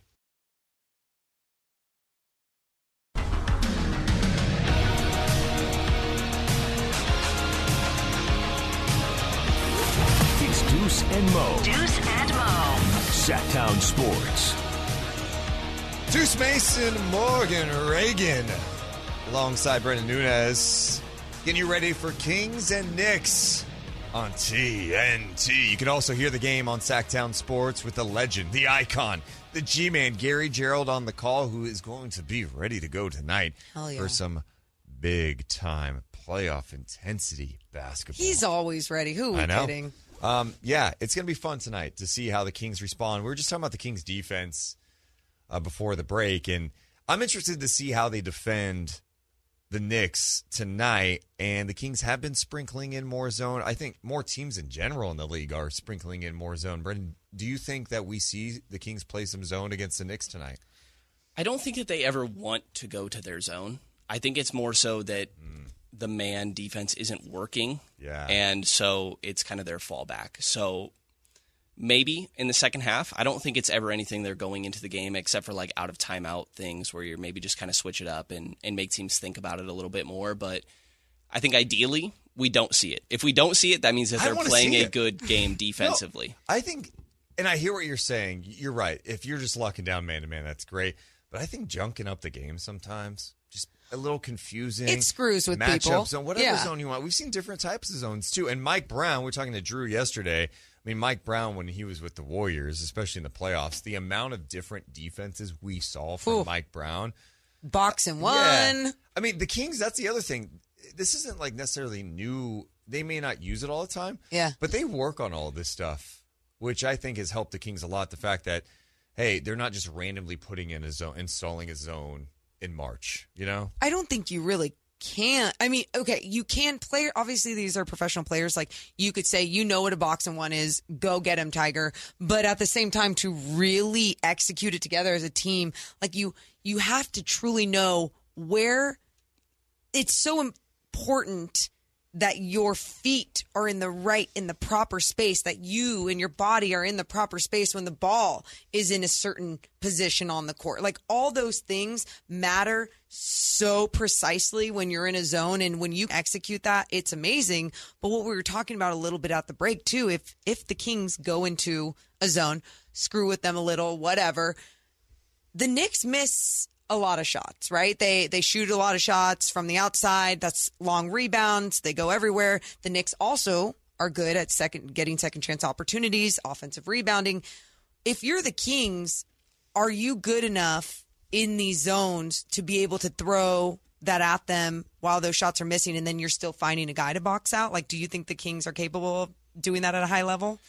I think that they are capable. I don't think they do it all the time, right? Like, last game, I thought Kevin Huerter was great in that aspect, specifically getting rebounds. Like, his assisting and scoring was obviously phenomenal, but getting rebounds was something that Coach Brown specifically called him and Malik Monk out in the prior game, that they had combined for one rebound. And I thought Huerter did a great job in putting a body on somebody and just making sure that you're felt in that zone specifically. And I think part of the reason they were able to stick in that for so long is that I think it was 9 made threes in the first half for Minnesota, if I'm remembering that team right. And then the second half was only 2 made threes. And one of the easiest ways to get a team out of a zone is just hit a bunch of threes.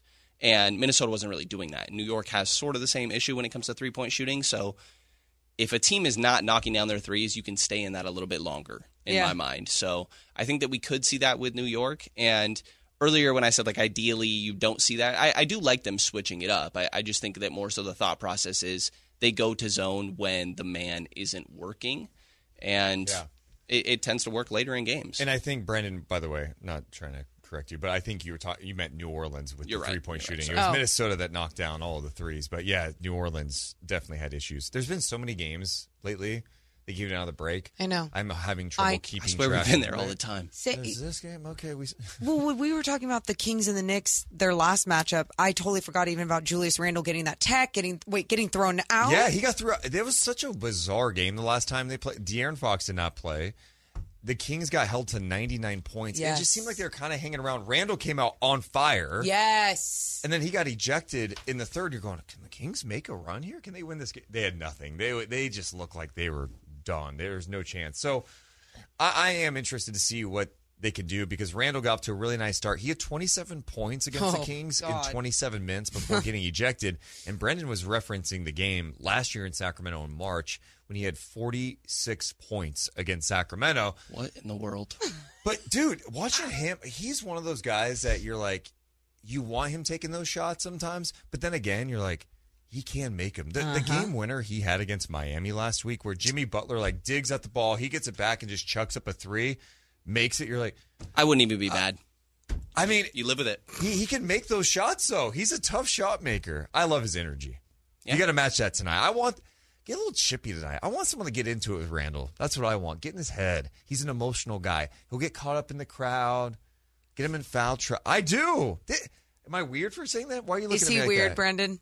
No, not really. I mean, it goes beyond just Julius Randle, too, right? Yeah. Their whole team is super physical. Like, I think it was on your guys' show, right, that Davion was talking about how good Jalen Brunson is. Yes. And a lot of that had to do with his physicality and fundamentals. You look at Josh Hart, like one of the best rebounding guards in the league. What a pickup he's been for them. Yes. What? Why did Portland just give him away? No, it's not, you guys, it's not why did Portland just give him away. Why couldn't Portland find a way to use him the right way? Like, he is perfect for Tibbs in his system. And it's like, hey, play 100 minutes and, like, Josh Hart will keep playing those 100 minutes. That's great. But it's crazy how many times we've talked about situations for these players, and then you see them, just explode somewhere else. And I think this needed to happen for Josh Hart. And they were 9-0 coming out of the All-Star break, or was it? The 9-game win streak. It was the 9-game win streak. Yeah, you know what I mean. Since acquiring Josh Hart. Thank you for finishing that. Question. What? Why do we call him Tibbs? It's Tom Thibodeau. So it should be Thibs? We should call him Thibs. Hey, Thibs. Does it not roll off the same? Why do we call him Tibbs? It doesn't. It's not Thibodeau. Thibs. What? Hey, Thibs. It's like when people call, like, Gonzaga the Zags, right? There's the Zags, and then people call them Gonzaga. I'm like, they're not the Zogs. They're not. Wait, is it Gonzaga? Yes, the Zags. Is it? Why are you guys looking at me like I'm, like, crazy? Well, I don't know what your point is. It's just weird how people like Thibodeau. It's They call him Tibbs. It's his last name's Thibodeau. Yeah, but I don't get how that relates to Gonzaga. He's saying I gotcha. Yeah, there you go. Chris has got it. Hey, he's got it. Does he? Yeah. You guys... Because it's not... We don't call them the Zogs. Right. Good, you got Chris. It. Okay. Good. Yay. We call them the Zags, not the Zogs. Sometimes I just need to keep my thoughts inside, like my random thoughts like that. I appreciate your stupid, dumb little thoughts, so thank you so much. Oh, man. If the most dynamic duo in sports media. Yes, thank you, Combo. If the Kings win this game tonight, why do you think they win this game? What do you think if you were to predict? What is it that they have to do to win this game? I think that this could be said about every game, but they play defense for a little while. Okay. They're good enough offensively, right? And I do think that the defensive rebounding is really important. I think that that's something that they've been pretty good about post-All-Star break. That was something that was really emphasized coming into the year. And just hearing Keegan Murray talk about, like, realizing that Domantas Sabonis isn't going to get every single rebound, so maybe I should still chase them. Yeah. Which sounds a little funny at first, but also makes sense when you're talking about the guy that leads the league in rebounds. Like, I understand where Keegan's coming from, so I think that's an important aspect. But I really think it's just locking up for 20 minutes and not waiting until the second half. You know, like, whatever. I guess if you want to give yourself the first quarter, I feel like I have to give them a quarter where they're just not going to be it on defense, but... Lock up in the second quarter. Don't wait until the fourth because they do. It depends if Jalen Brunson's going to be there, but like we'll see what the fourth quarter sort of looks like with these two matchups. The Knicks, by the way, for as we talk about their offense and their shooting, they're 23rd in field goal percentage, 46%. They are 22nd in three-point field goal percentage at 35%, yet they are 5th in offensive rating in the NBA, and they're 16th in defensive rating. Wow. Isolation. What's that? A lot of isolation. Yes. Yeah. Very different than the Kings. Very different. It might not be a great Kevin Huerter night. Oh, Come on. I think defensively he's going to get targeted. He's typically the guy that other teams look at, like, get that guy switched on to me. Yep. And we saw that try to happen in the last game against New Orleans, and I thought he did a good job recovering when he needed to, but I think we're going to see a lot of that stuff. You like how we got offended when he said that? Like, come on, what are you saying, man? Dude. Also, you should know Kevin Huerter was on this station this morning with Dave and Jason. Check out that interview, SactownSports.com, also on the YouTube page. We got much more coming up. Brandon Nunes in studio with us. It's Deuce and Mo on Sactown Sports.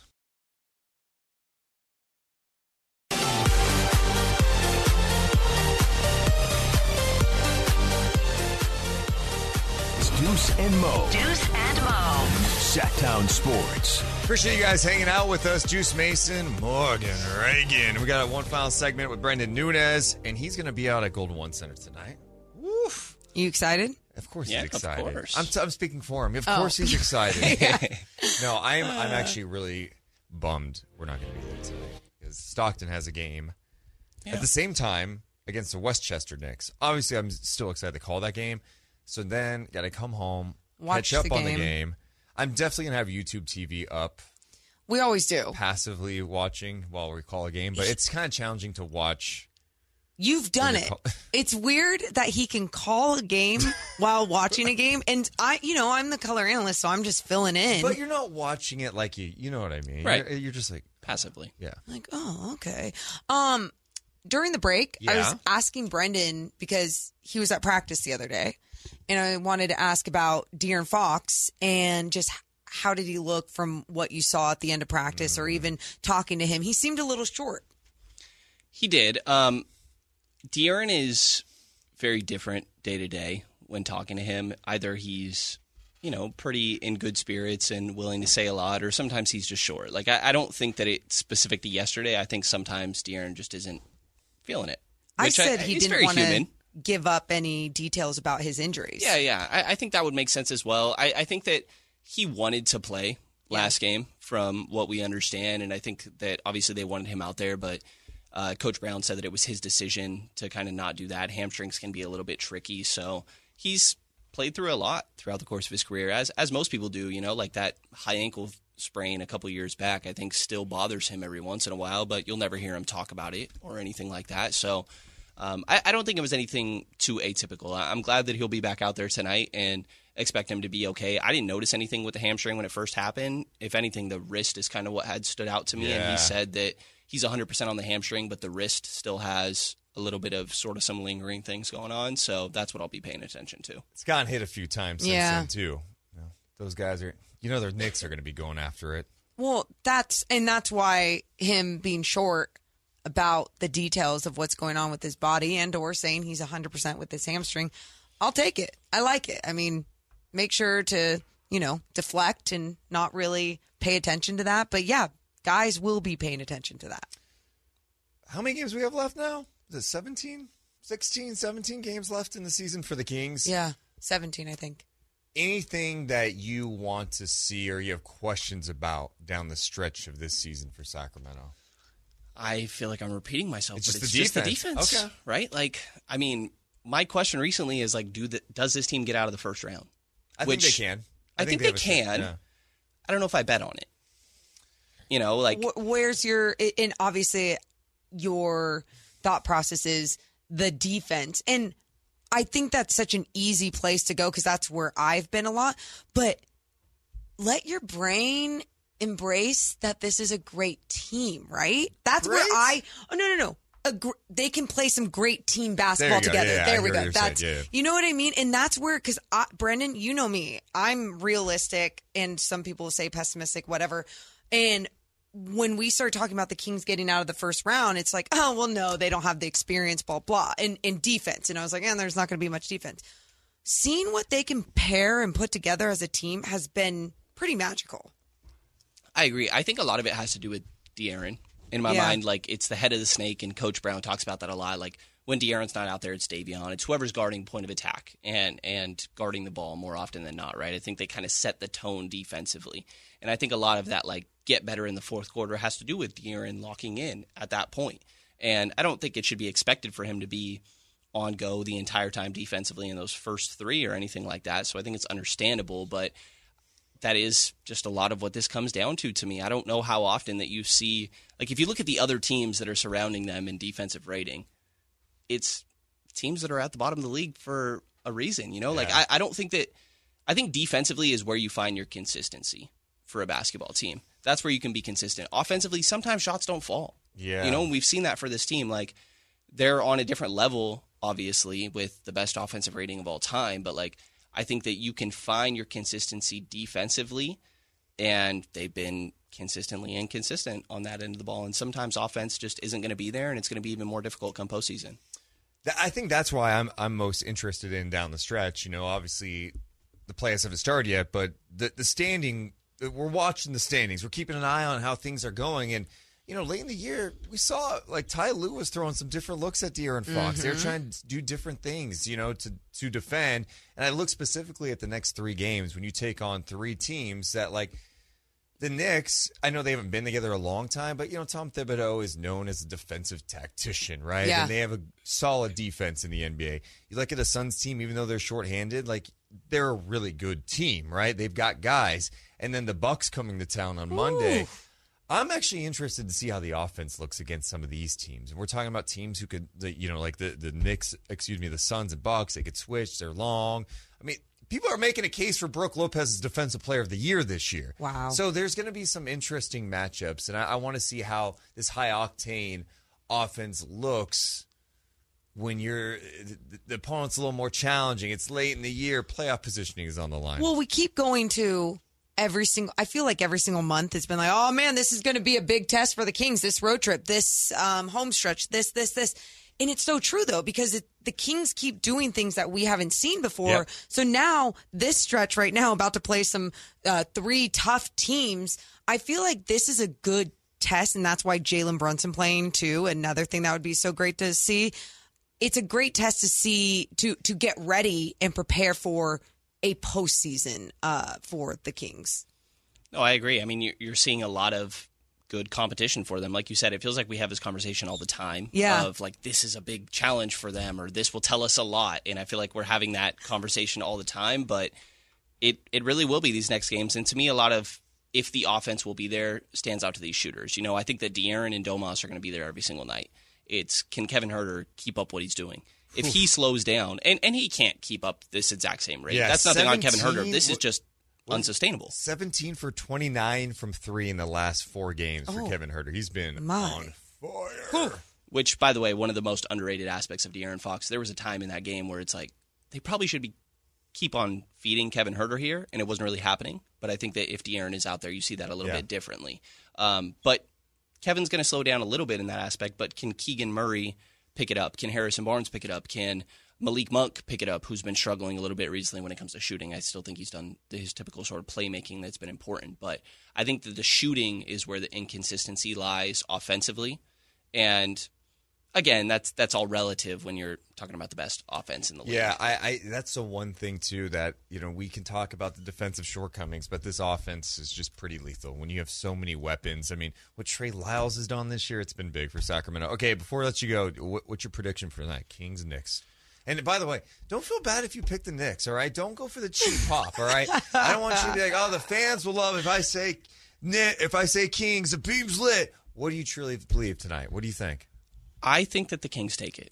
I think you see a lot of mid-range from De'Aaron Fox with that drop coverage with Mitchell Robinson. I think they can sort of thrive in that aspect. But this is, the Knicks have been decent defensively when Mitchell Robinson's out there, but I still think this comes down to an offensive shootout. And games like that, I'm taking the Kings more often than not. Take it. Can't wait for it. First to 130, right? Yeah.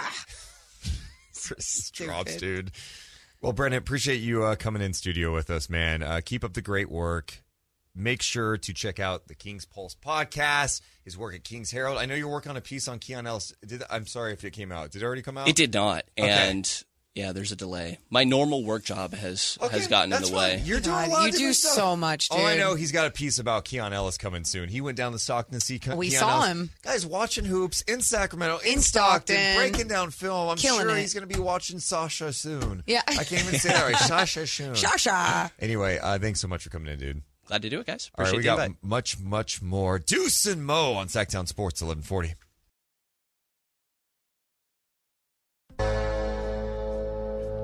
Cause I'm TNT. I'm dynamite. TNT. The Kings are playing the Knicks.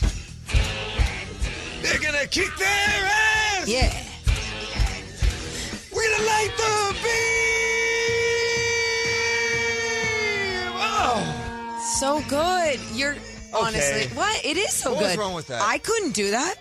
Oh, mute me. You're getting double audio. I was making sure. I thought that was good. No, I honestly thought it was pretty good. Again, you have to understand with me, it's stage presence, it's bringing life. Again. And I know, because I had my eyes closed and I just put my foot in the air, you were making a face. You're 100% making a face. I could have done better.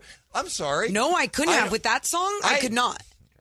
Why do you think I just automatically go to, I could have done better?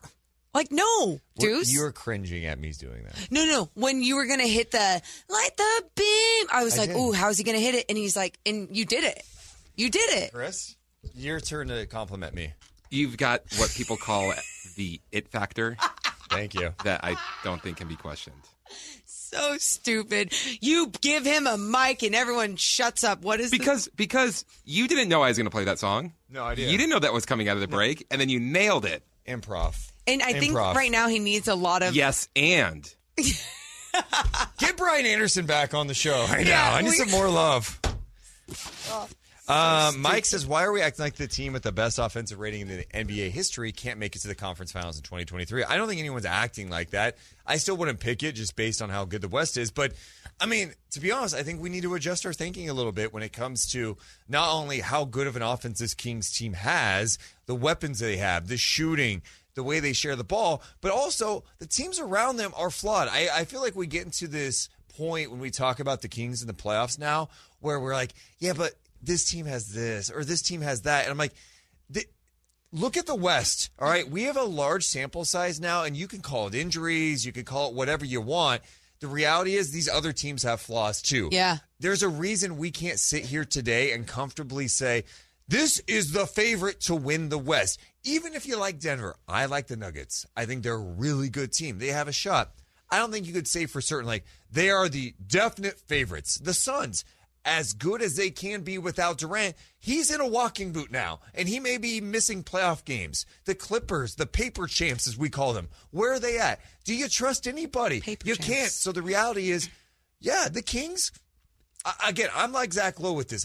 I would not bet on the Kings making it to the conference finals, but it's not outrageous. The Hawks did it a couple of years ago. The Blazers there, Turbo. Did. Okay, I know. And that's my thinking has adjusted so much throughout this season, as it right? should. I mean, you got more of a sample size. Oh, absolutely. I think it's ridiculous when people say, I still don't think the Kings will do this, or I still don't think the Clippers can do this or that or anything, because it's like, it's going to evolve as you see a team develop or grow together. Now, it's the same thing. I wasn't expecting this team to take this big of a leap, even on their on-floor performance together, strategy, technique as a team.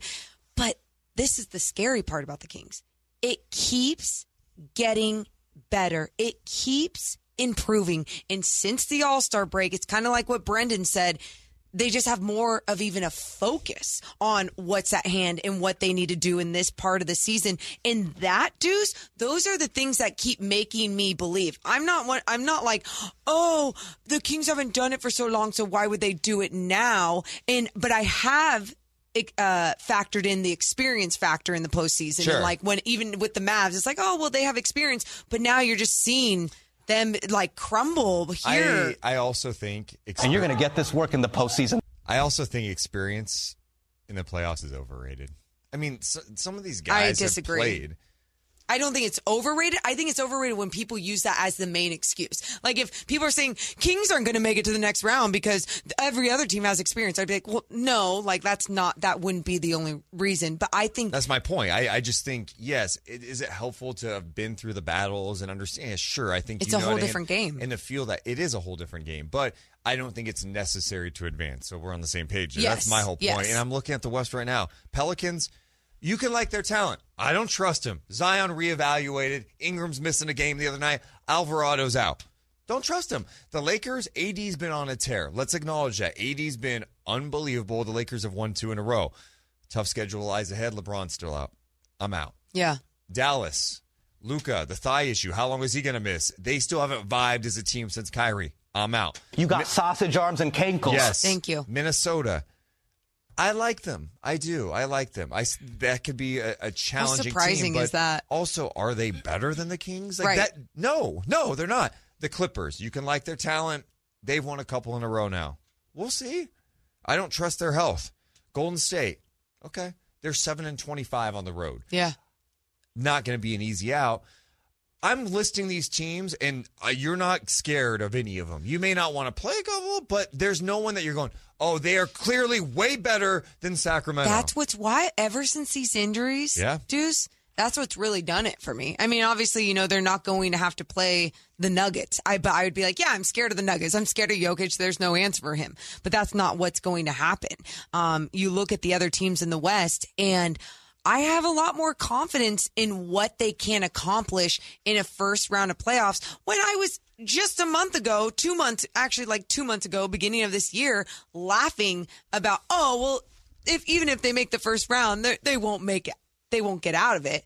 Like, what a fool I am. I love it. I love that all of this is going, not the injuries, but I do love that all of these weird things have been happening in the West. Well, let's get to closing time. It's the end of the show.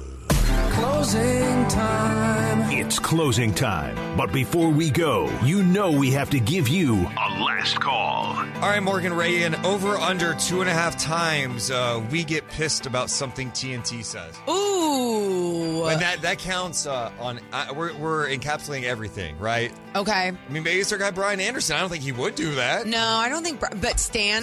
No, I don't think Stan. It's got to be the inside the NBA guys, okay. Right? Yeah. So over under 2.5 times. So the full program, not just the, okay. Right. We're talking pregame, halftime, postgame, over under. I'm going to say over. Because I think the last time the Kings played on TNT, I don't remember the name that Kenny Smith called Terrence Davis. It definitely wasn't Terrence Davis. I think he made up a name. He combined like 7 players. Let's go 2. I'm going to go over 2. Take the over. I'm going to say over. Yeah. You know what? I think they've seen the error of their ways. Okay. They know the Kings are for real. I'm going to say take the under. You don't think they're going to butcher a name of, like, if Chimezie Metu had a big game? I don't think it'll happen 3 times. Okay. Next up, Kings-Knicks. The question's pretty simple. Will the beam be lit tonight? Light the beam. I think they'll do it. I think not only can they do it, I think they will do it. I'm nervous. I am nervous. But at the same time, I think they're going to feed off the energy of the home court. Kings by 15. Whoa, what? That's a little cocky. Come on now. So Sacramento, do Cool Hand a favor and light the beam. So cool. Chris, do you think the beam gets lit tonight? Be honest. Oh, yeah. Oh, definitely. Wow. Oh, yeah. All right. Well, appreciate you guys hanging out. We'll be back tomorrow to break it all down live at 11 a.m. Do not go anywhere. The coverage continues live and local all day. We got Kels and Rami. They're coming up next on Sacktown Sports, 1140 and SacktownSports.com. We love you. We got to go. See ya.